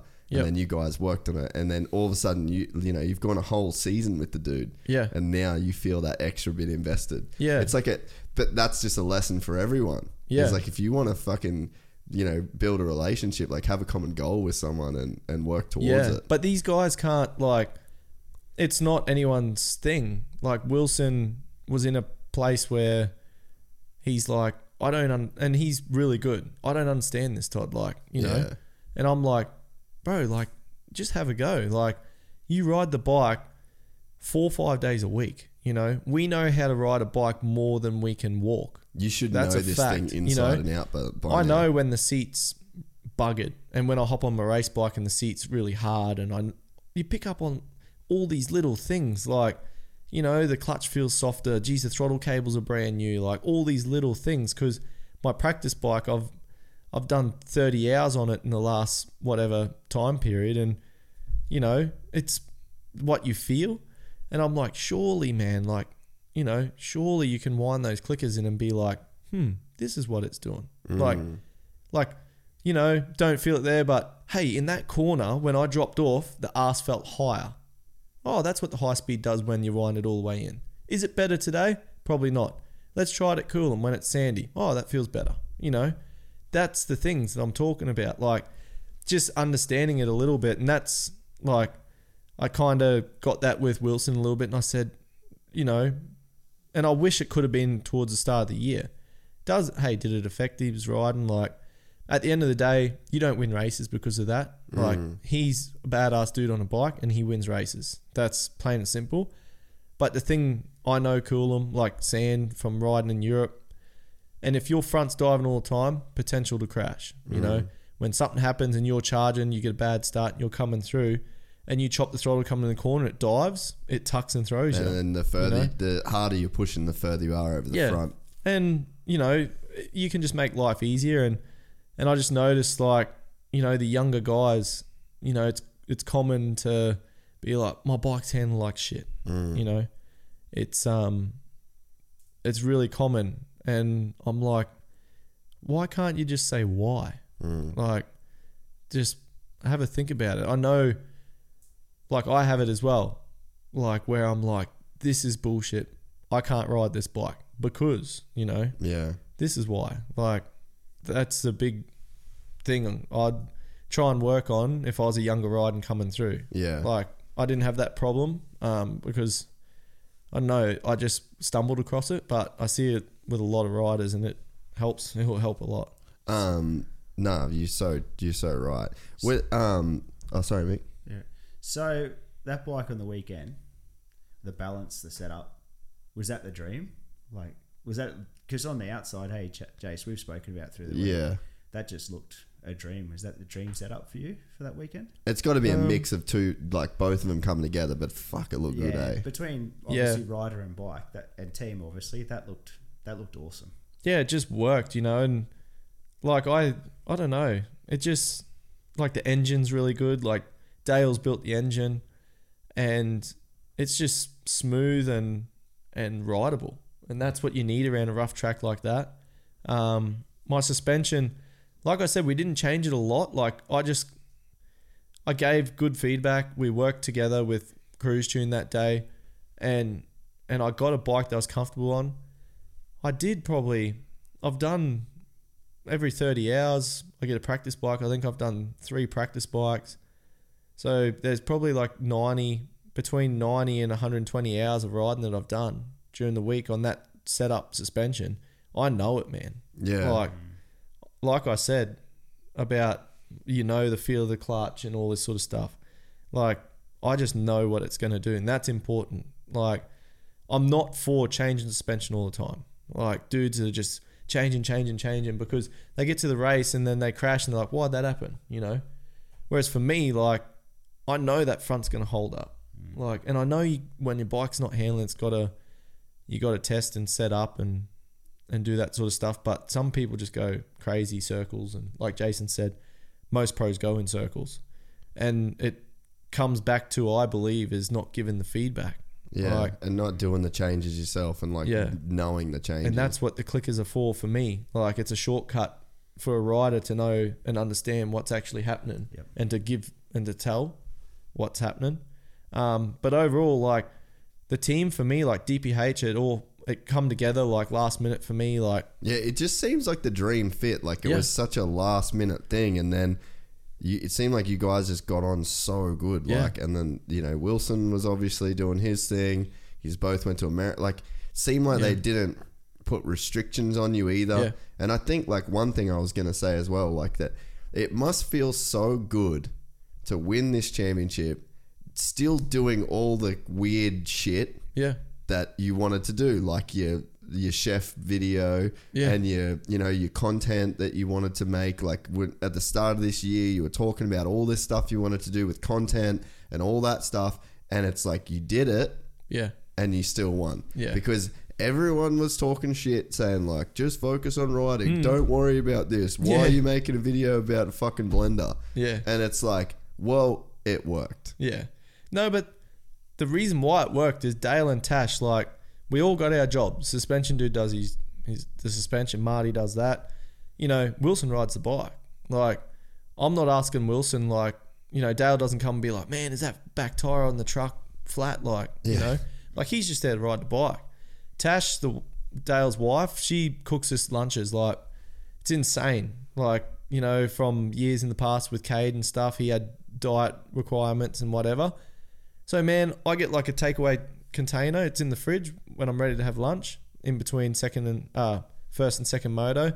It's got steamed vegetables, brown rice, grilled chicken, sweet potato. I'm just like, she's like, is that all right, Todd? And I'm just like, are you kidding me? Normally I make a wrap, like Yeah. a salad wrap or like, you know, I'm having bananas and stuff. And she just nails it. Like, there's bananas in there, there's muesli bars, there's muesli for breakfast. Like, I know you like this. Like, I'm really easy to keep happy, you know? And like, it's just, you, you don't have to think. And she does that job. And then Dale builds the bike and he does that in the truck and Boyd and everything happens. But when I'm out there riding and come in, they're not coming in going, man, you need to be over the front more. You need to be doing mm. this, this, and that. And like, oh, you didn't win today because you're doing that stupid video. You Yeah. know, none of that. Like, absolutely nothing. Like, you know, after Maitland, like, I was devastated. They didn't say anything. Like, nothing. You know, they come back in and they just let you do your thing. You know, I just cool off, sit down, d- disappointed, and then I wipe it. You know, and then I'm out like joking around. That's how I work. And then when normally when I'm driving home in the car, I get pissed off again. And when I get home, I'm pissed. But around people, I try not to be because it just I hate that when someone's moping around. It brings the whole team down. So we're there, try and have a good thing happening. You know. So that was the biggest part for me was they let Wilson and I do our job. You know, they didn't fill our head full of shit. Like, you know, they don't because 100% if I was on other teams, it'd be like Mate. you rode like shit today because you're not you're not focusing on Yep. this, this, and this, and this, and are you doing this, and what are you eating, like, blah, blah, like, you know. So it's nice to be able to ride shit and them be like, mate, like we look forward to next week, like we can't wait to go racing. And you're like, oh, you know, and then on the way home, you're like, man, like my starts were shit, like I just didn't have the feel of the concrete, or you know, That's the thing That's is like job. if they've hired the right rider, they're not going to need to tell them they sucked. yeah, Like you, if you're the right rider and you've made the right decision as a team owner, that dude's gonna know he sucked, Yeah. or he's gonna know that he didn't train. Up. Like it, it's it shouldn't be a team manager's job or a team owner's job to like micromanage every part of a rider's program. If Yeah. you hired the right dude, which that's their responsibility. Like realistically, like what's a good team manager got to do? They got to hire the right rider and they got to give them what they need to win. yeah, You don't oh like you don't have to overcomplicate this shit. And it's Yeah. like like Todd said, like he knows that I fucked up or I didn't do this or I like it's not this thing that you have to like explain to you. Yeah. Like you've done this your whole life. Yeah, and that's what it almost frustrates you more. And the thing that I respect so much about like Dale and Tash, like they just learn so easily. They like I go on the start line, Dad will be massaging, Dad's me mechanic. He'll be like rubbing me arms. Like I don't get arm pump. Like it just relaxes me. When I'm relaxed, I'm out of there. Like mm-hmm. I can think properly, you know. But when you're tense and this and that and like, oh, where's so and so starting and like all this bullshit that is not helping you win a race, you know? When he's massaging my, I don't care where old mate's starting this, I'm just gonna hold shot, man. Like, you know, I just need to get the feel for the clutch and the throttle and, you know, that. That's what you need to think on. You need to think Like tight the first focus corner. on small details. Yeah, this, this, and this. Well, then Dale's doing the same on this arm, copying what Dad's doing. I that's think, cool. Eh? huh, how good's that? Normally, a manager's there, smash them, bro. Like, you need to focus on that first corner and just run them over. Like, just smash them, man. Like, you know, Yeah. like All of a sudden. Konsky comes to mind. God bless him. But all of a sudden, it's like, oi, dickhead. like, back the I'm fuck up. trying to slow me breathing down here in my heart rate. Uh. and I'm trying to focus on like visualizing the gate drop and that. Yeah. I haven't even got to the first corner yet, and You I don't care if there's anyone there. You know, Yeah. All of a sudden he's telling me that oh, I'm going to get a shit start, so I need to plow someone. Dude, you I know, and remember- like ride this in the sight lap, look for the line. Yeah, yeah, it's like Dale oh, is just I like get it. we stand there. He has my goggles. That's his thing, you know. And he just comes over and he's just like, mate, just relax, just relax, because he knows, like, Yeah, you know, that's your breathe, thing. mate, just relax, have fun. Make sure you have fun, mate. You know, because then it's just like for me, no bullshit. And I laugh so hard when mechanics are just amping these riders Dude, up. I and- remember that oh. at uh, Barrable for the what was it Oceanas? Remember when they Yeah. used to do the Oceanas? It was Ferris's first ride for Konsky on the lights bike, and Konsky was literally standing on the side of the track when he come past yelling Ferris, like he was literally like yelling Dean's name at him on the side of the track. Oh, it was the best thing ever. But like, yeah, you're right. Some people just go like super. In like Yeah. heavy, like kill Gara. But I guess it's just like what works. Yeah, there. but like it's also like I understand like your reef, you know, there's a Yeah, lot yeah. Invested, and he wants No, I'm not talking shit on him. I just thought it was Yeah. so it was so fucking funny that But- one. We just we never let him live it down because that's when I was working for him, and we'll, I'm like, I was like, why were you yelling his name at him? Yeah. but that's what's hard. Like I can imagine it, like me being team manager, getting all these sponsors, all this money, Oh, paying yeah, this dude, yeah. investment. and then you're just like, You wanted to What are you everything you, doing? can to Yeah. like try, Yeah, but like- sometimes less is more. yeah, but managers think that oh, I've got this manager role, I have to do something. Yeah. I'm gonna fill his head full of shit. Like they think because that's all they can do is talk to you, really, and they feel like they need to be a part of it Yeah, and try and yeah, yeah, get in on it. yeah. It and makes that's sense. Where makes they're really good. And so, pretty much, that's what worked well for me and Wilson. Like they just let us do our job, and And got two championships. yeah, and we actually let them do their job. Like I'm not telling them how to drive the truck or set the thing up or like it just worked really well, and I enjoyed it. Like it just great family atmosphere. You know, you guys come over, you just come in the truck, like Yeah. fantastic. That's what we want. Yeah.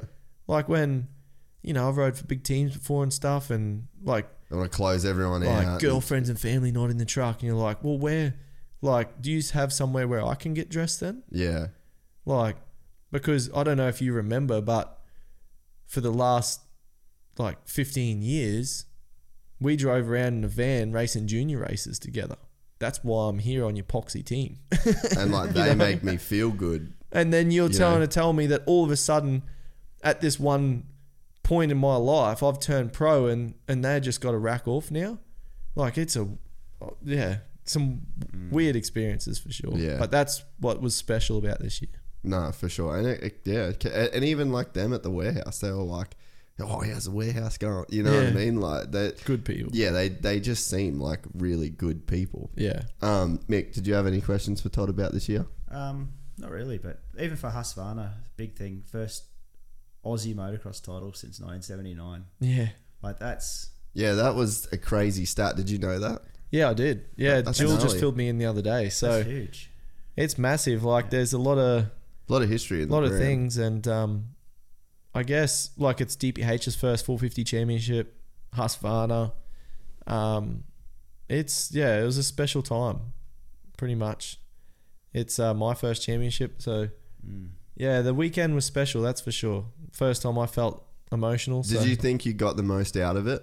Like, did you get? Did you enjoy it the way that you think you should have? Yeah, like Because uh, man, like fuck, seeing you and Maddie, like that photo you guys have of hugging, like Yeah. that was super special. Yeah. And you know, like Steve come over and gave us a hug. Leanne gave us Yeah. a hug, and it was just like, it felt fucking cool. Yeah. Well, it, and it, was special right, you for know? me. Like, you know, like all you guys were there. Like, it just was a nice time. Like I said, like when I was in Europe and I achieved my best result over there, like my friends and like mum and dad were there, but my sister wasn't there.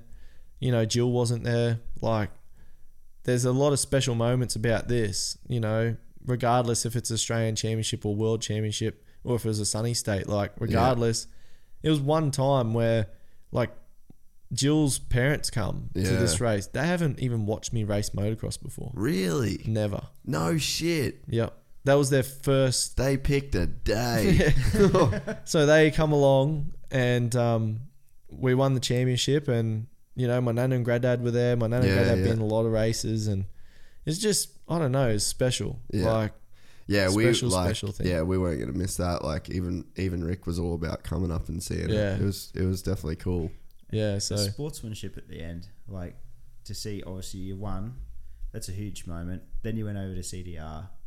Congratulations, Yeah. yeah. Scott. Like, And it's then like see for the it was sport. like- yeah, Yeah. and then like Landman coming over, Konsky walking over, like that. That it was cool to see so many people that were like genuinely so happy for you. Like you Yeah. know, BT was talking to me after the race about it. Like you know, everyone was so ha- like, dude. Even Ferris, I stood next to to Dean. yeah. as the podium thing was going down. He was genuinely happy for you. Yeah. You know, so it's like it God, like you can't like what more could you ask for, I guess? And like even your peers are like, you know what, bro, you fucking deserve that. Yeah. Like and that's what. that was the vibe. I think that kind of, yeah, that's a really cool thing. I've never looked at it like that, but my whole time in the sport, you know, I haven't really pissed many people off. Like, you know, like I said, I've got, I've raced Dean forever, and he he rolls me up like at some times and stuff like this. But, you know, we've never had a,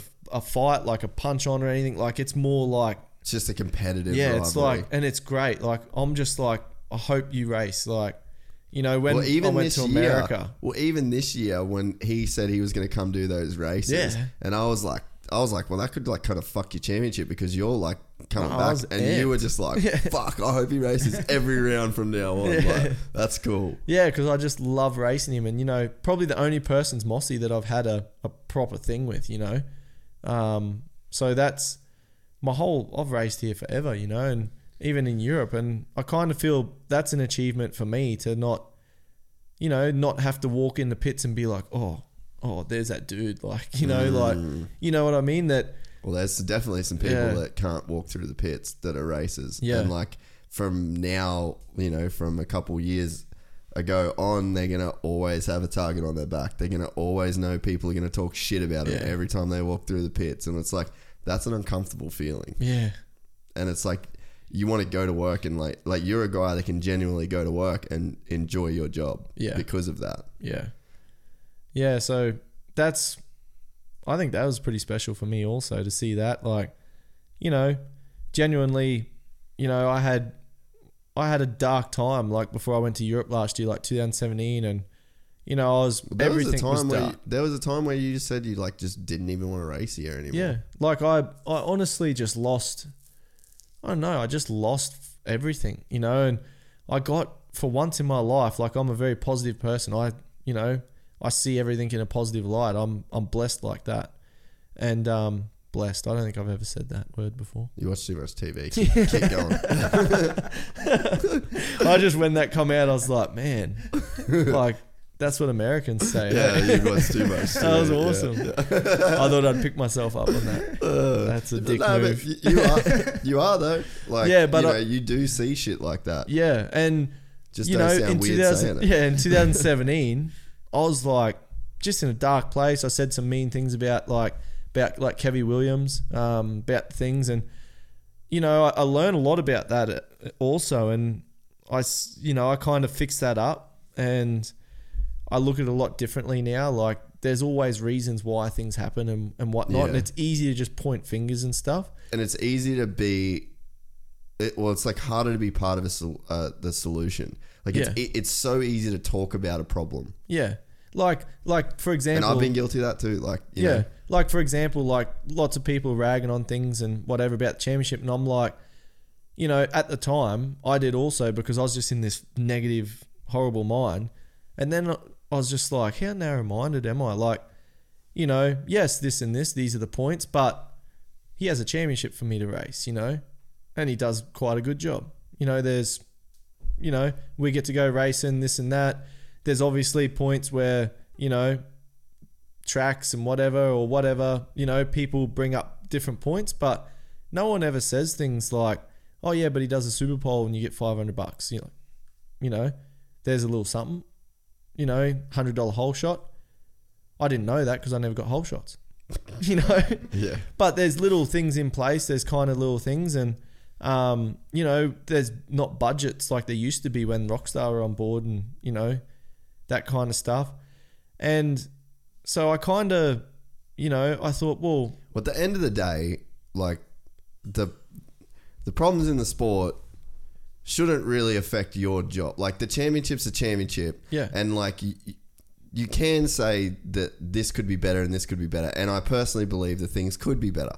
But in terms of you as a rider that's getting paid, like if you say to DPH, "Hey, yep, all right, I'll ride for you," sign the dotted line yeah, then shut the fuck up and Yeah. race like race the championship. Like that's really like what it sort of boils down Yeah. to. And it's like, look, there is stuff that could be better. There's stuff that could be better in every championship. Yeah. But you as a rider, like it's not your job to worry about that shit. Yeah. Really. Like if you boil it down and like Yeah. It seems like that's the attitude that you had this year was like, you know what? It's fucking good. I get to Yeah. do it and let's just try and win the thing that is there to win. yeah. Like for me, there's a championship there that I can win bonuses, and everything's it's safe. It's got race safe. Like that's one thing Kevy does awesome is Yeah. you know, race safe's there. He supplies a good facility with that.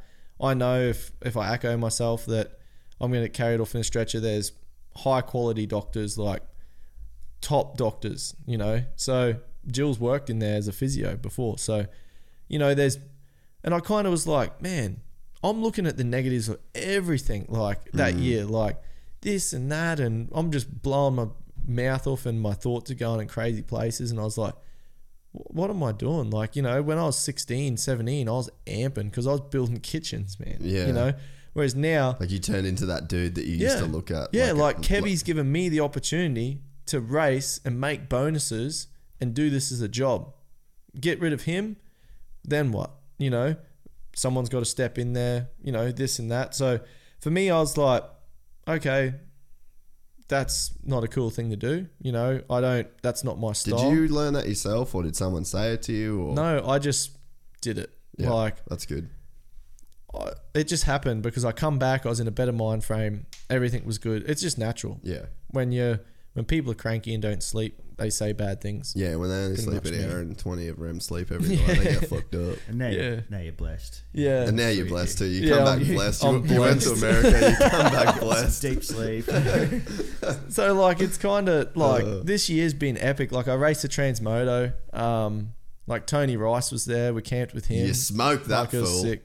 Nah, he wasn't even trying. and he was on a bike that weighed like four hundred kilos, and he didn't sleep. didn't he? Surely not. Ah, no way. Had some babe up there. Oh yeah, yeah, that's right. He bought he bought tail with him, eh?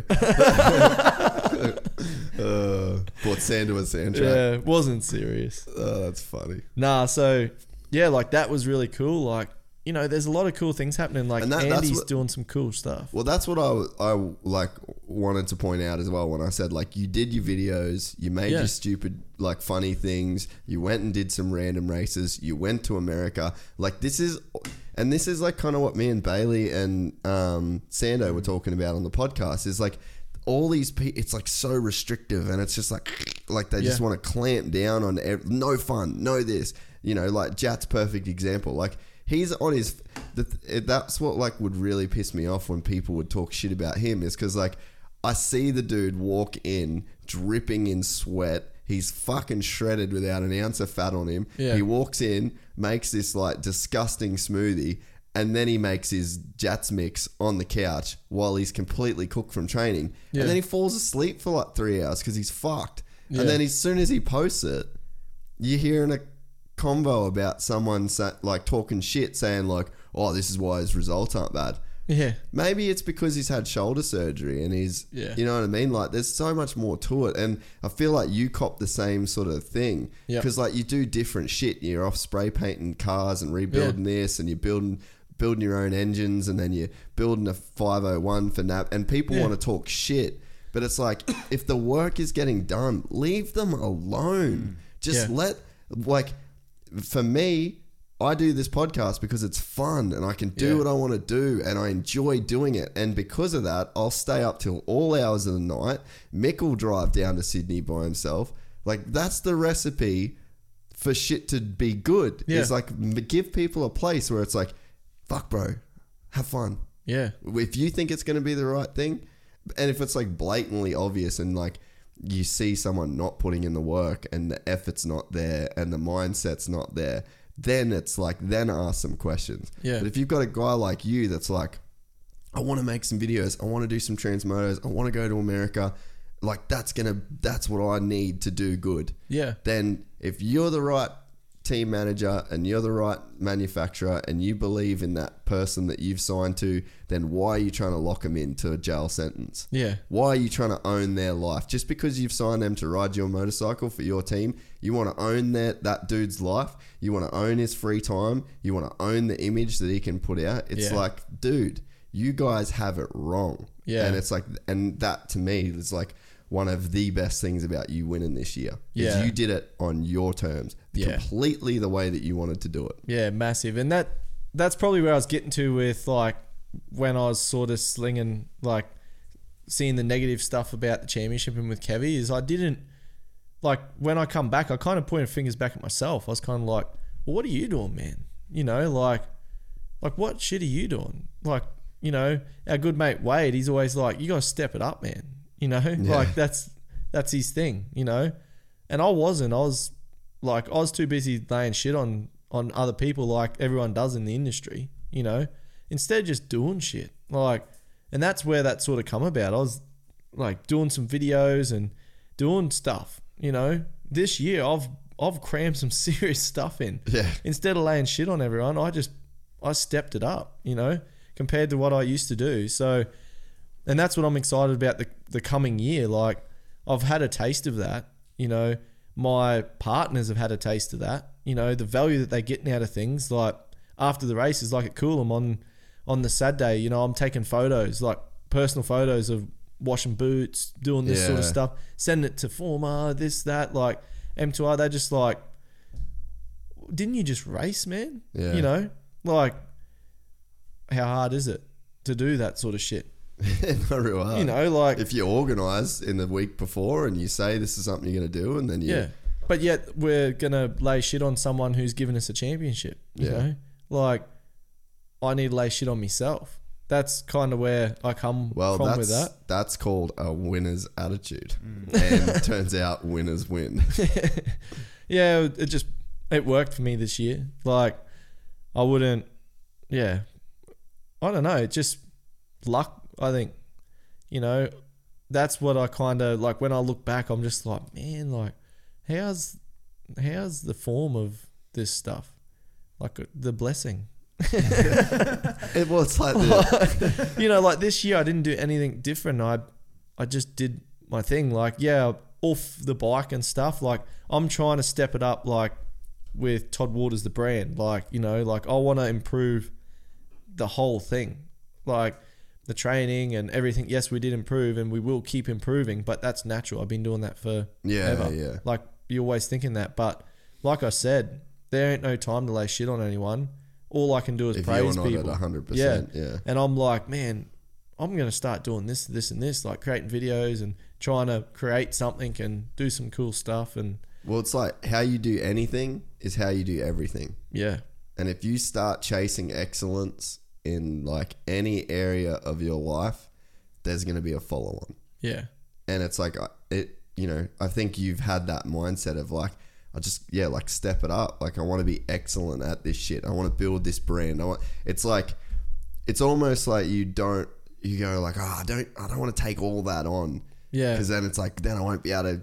It'll be like master at none. But it's like if you're sort of chasing excellence across the board, it's like you kind of you sort of like sometimes you just get what you ask for. Yeah. If you really if you ask for all that and then you put in the required effort, it's like you can get it. Yeah. But it takes that like you know not res- putting restrictions on yourself and what you can do and what you can achieve and it's like if you go fucking balls out Mm. for those you know for those things then because dude you've done gnarly shit this year like even printing t-shirts and stuff like that's a lot of stuff to organize Yeah, it's I don't know, it's weird. Like and I'm bad for it. Like that's the first thing Jill will say. Like I'm just an ideas man. I just come up with all this stuff and I just start doing shit and then I'm then I'm like I, I don't have enough time to do this stuff, you know, like but kind of made it happen and then then yeah, I kind of look at other people like doing stuff then and and um it kind of motivates me more because I'm like there's such a gap in our market like in in our sport of just everything, you know. When I, I compare to other sports and like like um Caroline the BMX rider. oh, how hard does she kill it Yeah, but like she's been injured and she's still relevant You know. with like the stuff she does like I met her like just briefly come past with Sam past our workshop and said hello and I was just like man you're that chick like she's a big deal you mm. know? Like not followers or famous or gay shit like that you know? Like I look at her like you're kicking goals man. Yeah oh, bro. You know, like- she's been injured for years and is still like you just wouldn't you don't care. Yeah but like she's still killing it. You know, when like people I've had like, oh, so and so's killing it, like they got this many followers, sponsorship dream, you know, and I'm like, oh, that's funny because all their photos are iPhone photos or gave iPhone videos with some like rap song plastered over it and like doing bar spins on a BMX bike that's not relevant to our sport or whatever, you know. Mm. I see things like that and they got heaps of followers and sponsorship dream. Like then you see Caroline and it's like, man, all her photos are like professionally done, like clean, like killing it, you know? Like she's done like a storybook. She's got photos on her page like with kids with a s- like a book that she's brought out like yeah she's like sponsoring like youth championships yeah, she like doing coaching. She has a foundation that like sends girls to like the world championships and stuff. Like it's like meaningful shit. Like because you are right. Like the video that might get twenty thousand views with a rap song and big whips. It's like yeah, it's like oh, that is that's called porn. yeah. Really, like that's moto porn. That's just like, and then you see it, and then you scroll. It's like Yeah. there's not a lot of substance of like meaning. Like people Yeah. aren't, you know, like the kids that Caroline works with. Like there's so much meaning in that, and like it's real. Like you But can tell it's real. it's it's a proper thing. Like she's an ambassador. Like that's what an ambassador is, you know. Like I know, like hey, yeah, we get paid, you know, to run this stuff or wear this or whatever, but she's doing it like she's acting on stuff. Mm. Like that's powerful stuff. I believe. Like I'm I'm new at all this stuff because like your brother Maddie's always on to me like, man, you gotta post stuff, gotta post stuff, this and that. And I'm just like, dude, like, don't care, just gonna win races. Like, mm. got no time, going for a three hour cycle. It's true. Like, don't care. Now I'm going for a three hour cycle, like, man, when I get back, like, how can I do this and this and this? This person, like, I really look up to her. Like, I see that mm. stuff that she's doing, and I'm like, I'm trying to perfect that side of it. And that's where, like, the videos come, like, you know, high quality videos. You know, I organize some sponsors, like, you know, and thinking outside the box, like, you know, going over jump, doing a mad whip. Oh, that's sick, you know. But what about, like, doing a video where people like a cooking video? What's he doing a cooking Yeah, that video was for? so you know, but using snap on tools in there, you know, using the lunar fridge, like, you know, show it like I see things differently now. You know, I'm not just a a guy that's trying to scrape bars around the corner and being like, man, do you see the rooster off that? Like, yeah, I want to see value to. pe- I want to see that. ODI grip bearing into that. Like, so that's where my my sort of focus has changed, Mm. and that's where I want to be more powerful for my sponsors. And I guess it comes with age, um, because before I just went to win races. You know, that's all I seen. But now I see, I just see more more of a powerful thing and more of a different direction that I want to go in with that side of things. Um, and you can't be like that when you're young.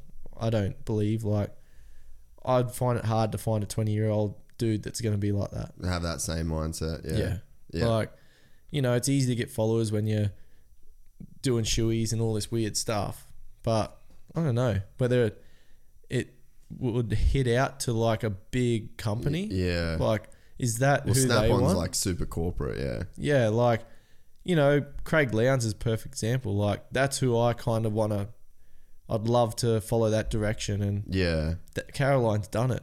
And like, I kind of look at, it, I'm like, oh, but our sport's not that big, you know, like this, this, yeah, but you got to be a know? leader. Like, Yeah. you, you need like someone has to do it. But then I'm like, well, Caroline's sport's smaller than ours, Way smaller. and she's killing it, Yeah. like way more than any of us could even dream of. Like, so that's a, yeah, that's kind of my thought pattern, and obviously it's not easy because, like you say, the training that goes in and trying to do it. Yeah, but it. the more like that, that's the thing is like you can you build a team. Like the more, it's like any business. Like even with this, it's like that's what the stuff me and Mick have been talking about at the moment. Is like you we got to go up levels, and it's like at the start it was all me, and then it's Mick comes in and Mick's helping out, and Mm. then he takes a load off, and then you know you've got the one person that's like they've got their job to do, they've got their job to do, and it's like you can build on it, but at the start it has to come just from you yeah, and that's when it's hard.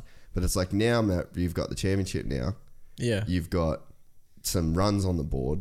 It's like you can ask for a bit more money, and then that buys you a bit more time. yeah, You know, so it's like, yeah, you've still got to do the training, but like the fact that you put so much effort in this year on your end, it's like it's probably going to be easy to ask for a little bit more money to yeah, take a bit of that load off you and to you know Mm. so it's like that's sort of the sacrifice that you have to make when you because essentially like Todd Waters is the brand is like really you've only been doing it one or two years you know one year, man. Re- Honestly, this yeah, year is the only. yeah only. really Well, last year we did a You played did a around with a last year. YouTube channel and stuff, but the biggest like this year, like we we done some shirts, you know, like privateer shirt going over to America, this and that. Not to make money, like I see it as like having stuff, like Mm. you know, when we went to Coolum, like we got a cool drop bear one, like. It has a bit of meaning. People don't know what a drop bear is, you know. Mm. We're from Cairns. A drop bear's like some mystical creature that drops on top of you and, and robs you. you know, with big fangs and stuff. Like, um, so Wade we, Lewis is the only person that's ever actually seen one. yeah. so, so we got like, so Wado did this rad design. He like tried to catch funky. it. He tried to catch it, and then he did catch it, and then he was like, "I'm going to be famous for catching a drop bear." And then what happened was, is it was too far out in the the bush to get back to Cairns in one day. So then they had to set up camp, and then they had a real mad combo, and then they got like super close after it, and then Wade's like, "I can't take this drop bear back." on." so then they ended up just being mates. He won't give it the any like won't tell him where he lives, and then they go back. Wade still hangs out with him and his family, but he's still the only person that's ever seen a drop bear. But yeah, so Wado the legend done a drop bear shirt, and um, like on the weekend it was so cool. Like kids walking around with a shirt on. yeah, and I kind of like I want to build on that. Like do like a little bit of a fan shirt because that's something we don't have here. Like at the GPs in America. Like, dude, like Valentino Rossi, man, Yeah. like and Mugello, like the whole. Oh, Yeah, they are oh. the ones that kill it. But you know, but it's that- they have kind of cool. somewhere. It's cool to go to a race, like you know, like for me, for example, go to a race and, and watch a GP and be like, I just flew over to America or this or that. Or I've gone and watched this race and it's got like Herlings on it, 2019, like, yeah, and it's like a thing. Like my Well, parents love it. They've got tour bands, heaps of bro. Like you get Metallica, 1988 tour. Like, Yeah. it's the same shit. Yeah, so like that's what I kind of wanted, and this just started off like like our traveler shirt's got all of us on it, like Cody Cooper and stuff, and Yeah. like, it's just a bit of a funky little thing, and and then yeah, I'd just like to have something to see those kids walk around with a drop bear shirt on on the weekend, like. Yeah, I was you, like, makes that's sick. Like, I wanted to create something that's not just a f- gay fan shirt, Yeah. but it was like associated with me kind of thing. Yeah. That's how that come about. Um, but I'd like to just try and create that a little bit because no one's doing it. Like, you know, when someone comes to a race, you get a poster or something, or you know, it'd be cool to just have be able to get something Yeah. from a rider. Um, so that's something that I'm trying. I'd like to build on. Well, man, like Toby's a perfect example of like a dude that kills it with that as Yeah. well. You know, like obviously he's got Maddie and Ainsley there. It's like the team behind. Like Yeah. he legitimately has a team behind it. But like, you know, he is super genuine about like Yep.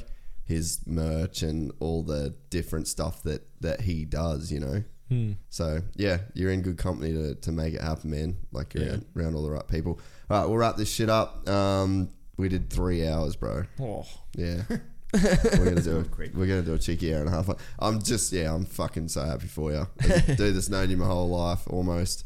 Um, yeah, seeing you do that on the weekend was special. Um, yeah, to just like we said, you know, like it's so long Yeah. and you pay so much in blood, sweat, and tears, literally, and it's like you did it, and that will never be that will never be erased out of the history books. It will always be something that you've done. It'll be something you can tell your kids about. Yeah. be something they can tell their kids about, and it, it really is that. Like it does mean that much, and like now you can put a number one plate on your bike, Dean. Take the number one plate off your bike. that's going to create some stuff next year, eh? try get it next year if you can. uh, but uh, you know that's like it's fucking it's sick. Like Yeah. you get you get you get all that now. Yeah. and uh, and I'm happy for you because you deserve it. Yeah, nah, thanks. I've never thought of it like that. Like when that would have been the same for Dean. Like I never actually thought of it like that. You know, he's had the number one. Now it's gone on my bike. He's going to be hungry. I'm going to be so determined to keep it. Like, because I know he's coming for it. Yeah. So like, that's a super cool thing. I reckon. Um, we should get him on the show. Let's do some rivalry stuff. Oh yeah, would you go on there with him? Yeah, that'd Fuck be yeah. sick. Yeah, we'll 100 percent get him on.